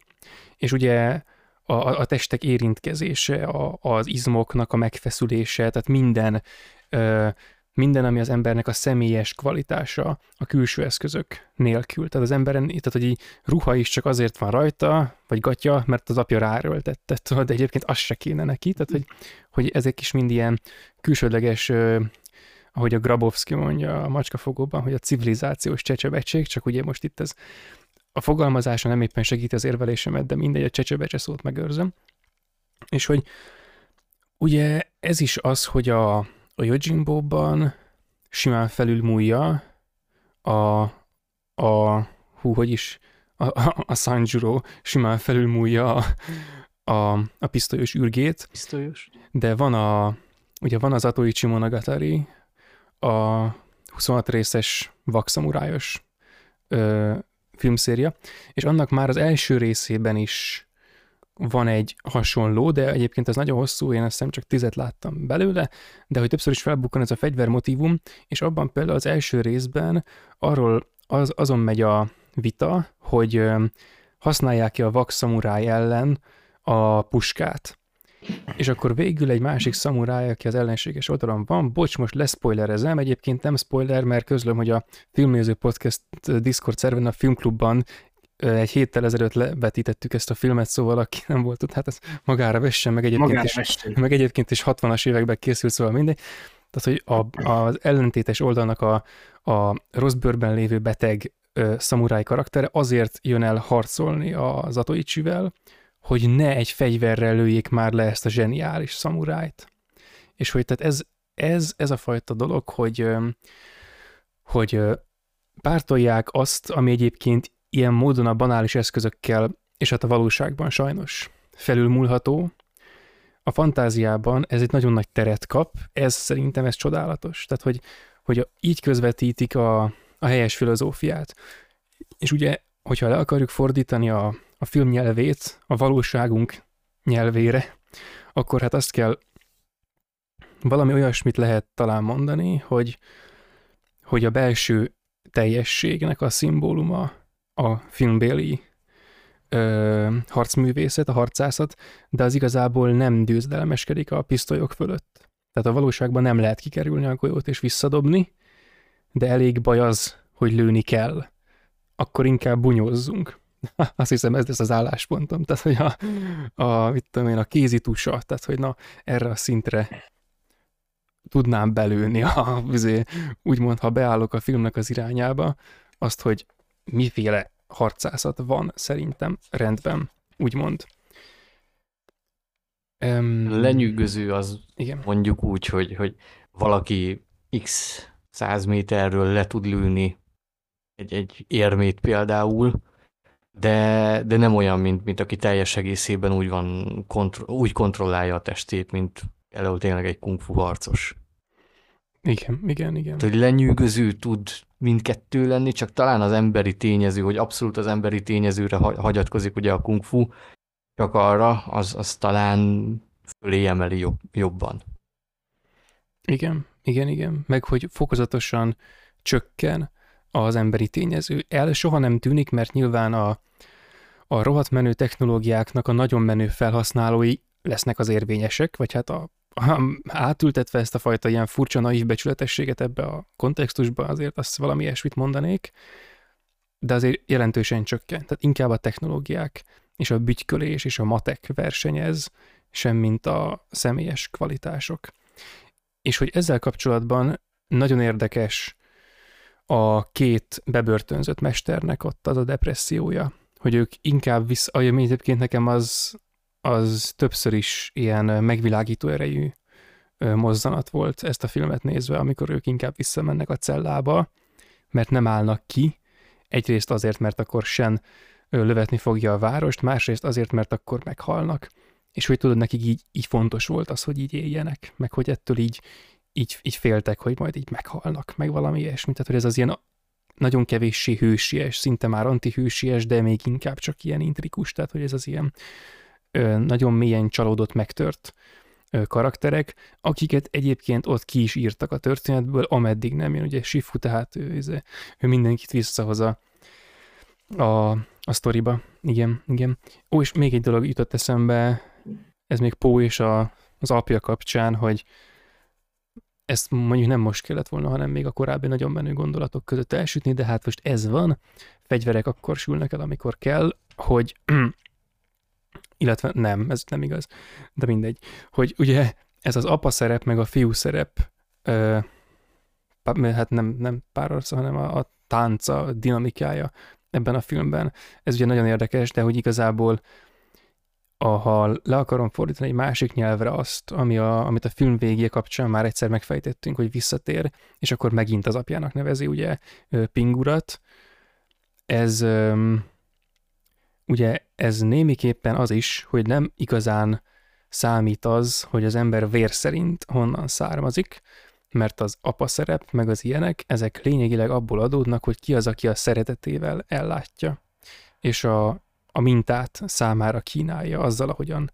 viselkedik, és azzal, ahogyan az életét vezeti, és ahogy más emberekkel, vagy más lényekkel kommunikál és interaktál, stb. Tehát aki a, a mintákat kínálja, az ételt leteszi, tehát aki tényleg elvégzi a nevelésnek ezt az úgymond banális részét, ami ugye hát ezen a szinten nagyon fontos, és ott igazából egyfajta fenségesség nyilvánul meg abban, hogy, hogy Pó aztán végül mégis úgy dönt, hogy hát akkor tényleg az apám vagy, és nem tagadlak meg azért, mert bassza meg, hát felneveltél egész életemben, és tehát, hogy felkészítettél az életre. Tehát ez, ez még egyfajta nagyon, úgy gondolom, hogy szép üzenet a film részéről, hogy, és ugye hát ugye bedobják az igazi apát a filmnek a legvégén, meg a túlélt öm, izéket, a túlélt pandákat, akik pandákat. új kommunában nyomják itt már a témát, de hogy ugye az igazi apakép az a film végén ö, rekonstruálódott, mert hogy nem volt hova nyúlni helyette, mert levileg mindenki halott. És akkor ennek az új kihívása az majd a harmadik filmre tevődik át, vagy legalábbis ez az elvárás a harmadik filmnek a vállát nyomja, ugye a második film vége miatt, meg az egész, az egész filmnek a története miatt egy nagyon gyors hozzáfűzés lábjegyzet, és ott pont ugye, amikor a két jelenet között van a váltás, akkor a yin-yang, yin-yang tűzi játék az pont ugye a, a nevelőapának az ajtóbejáratához fog majd át montázsolódni. Igen, igen, tényleg, tényleg. Ugye, aki egy ilyen zöld köpenyben fordul meg, én nem úgy azt hittem, hogy ő nagyon menő kung fu mester. Ja, ne, nem, a, nem, nem a panda apához, hanem Pingur. Ja, basszus, tényleg, Kásánc. tényleg, tényleg. Ja, ja, gyönyörű. Nagyon jó. Ja, bocsánat, akkor még egy dolog a tűzjáték miatt. Ez korábban kiesett a fejemből. A páva. Ugye, hogy a páva, az egy, sőt különösen ugye annak a, a, a hím páva, az ez a nagyon szép állat, de ennek is van egy árnyoldala, meg egy ilyen obszín alfele, egy ilyen furcsa fonákja, hogy azért az ott a fűben a mocsokban kapirgáló állat, olyan, mint egy tyúk. Egy ilyen, van egy ilyen banális hétköznapi... Minden állatkertben szabadon van. Hát kb. Tehát, hogy egy ilyen gyámoltalan fos. Tudod? És hogy viszont a tollaival, meg a tűzjátékával, meg minden a magaviseletével, a gőgjével, a méltóságával fel tud emelkedni egy olyan szintre, ahol a, az őszinte csodálat tárgya lehet. És akkor tehát ez, ez, ez is egy ilyen érdekesség, hogy maga ez, ez az egész páva kultúra ebben a filmben, hogy a pávák vannak kiválasztva, ugye a korábban mondottak miatt is érdekesek, meg ugye emiatt is, hogy a, a Sennek a szülei, meg ez az egész pozíció, amit ők elfoglaltak abban a városban, ez ugye pont azt jelzi, hogy ők ugye helyükön vannak, mert hát ők nem tudnának elvégezni egy hétköznapi munkát, basszus, hát mert ezek az ilyen furcsa, gőgös, saját a biológiában ráikoztott nyomorult helyzetükkel tisztában nem igazán levő lények, akik nem tudom, így fennhordják. Nem tudnának szenet lapátolni. Nem tudnának szenet lapátolni, igen, tehát arra vannak, hogy a tűzjátékot kotyvasszák a magas tornyukban, mert ők ez a felső akárhány ezer, vagy a felső akárhány százalék, meg hogy igen, tehát az első világ képviselete. A szépelgő, meg a, izé, akiknek a szintén, tehát hogy a, a kultúra az geci fontos, csak hogy valakinek azért el kell végezni a munkát, hogy fennmaradjon a társadalomnak is nevezett magatartásforma, és Igen. ezek nem ők lesznek. És na igen, tehát hogy a, ugye, és ez valamennyire ahhoz is kapcsolódik, ugye, hogy a, hogy nem is, nincs is rendes kung fu, tehát hogy ők nem kung fuznak úgy, nem a kung fu mesterek, a pávák sen se tud kung fuzni, nem tud semmit igazából, tudod, csak a fegyvert. Brutál karmai vannak. Igen, amikre amúgy ezt is akartam mondani, amikor mondtad, hogy a karmai, hogy ugye azon is hord boxert, mert hogy ezt a, Igen. a, a vas izét, tehát hogy még élesebb legyen. Ja. Hát igen, tehát hogy oké, okay, hogy ilyen, hogy a tollaiból kések jöttek ki, de hogy a lábá, lábán, a, izé, a körmein belező kések vannak, tehát hogy Hát igen, igen. Na igen, tehát hogy kitapossa a belét szó szerint. Nem? Tehát, hogy ez a, igen. ez a fajta. El- Eljátszhatta volna azt a jelen- jelenetet, mint a Jurassic Park egybe az Ellen Grant a kisgyerekkel, hogy Ja, igen. Igen. Na jól van, úgyhogy igazából szerintem azért a nagyját megbeszéltük. Azt hiszem, Ennek a igen, filmnek. Én is, én is. Itt tényleg az van, hogy a, ugye ott a film végén azért egy eléggé brutál cliffhanger bedobtak, Hogy rohadjanak meg mellesleg. hogy rohadjanak meg. Úgy, úgy, úgyhogy igen, úgyhogy... Rajongói levelek. Hát igen, és Jó, akkor kurva hagyjatok. és megkapták. de Damn you! Így véres könnyekkel, így nem jó. Damn you! You did it! Na igen, úgyhogy, úgyhogy ez lett volna akkor a Kung Fu Panda 2, Kung Fu Panda The Kaboom of Doom kibeszélünk, Yeah. és akkor még karácsony előtt számíthattok a trilógia befejezésére, a Kung Fu Panda 3-ra. Igen. Most mi is rohadjunk meg, hogy addig kell.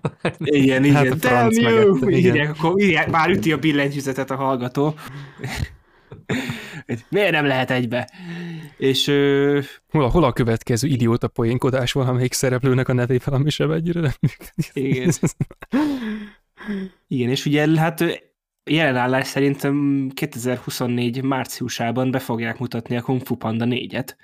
Úgyhogy akkor azért majd mindenképpen visszatérünk így ezzel a felállással, hogy értekezzünk arról a filmről. A, amúgy azt Remélhetőleg azt- pozitívan, valószínűsít- valószínűsíthetően negatívan. Tehát nem tanulunk a fűrész tízből. Igen, a optimizmus hal meg utoljára. És igen, és addig meg idén még ugye ez a Kung Fu Panda 3 mellett még lesz majd egy hamarosan egy sima filmes adásunk is. Az évben a, szintén e- ez egyszer utoljára, és nem tudom, hogy elmutszában kettőt még idén tető alá tervezitek-e hozni. Szerintem megpróbáljuk. Végül is van itt még egy pár szándék hét. megvan, az már fél siker. Megpróbáljuk. Hát még egy hónap. Még nem hét, még, hó- még egy hónap van az idénből. Uff, tényleg.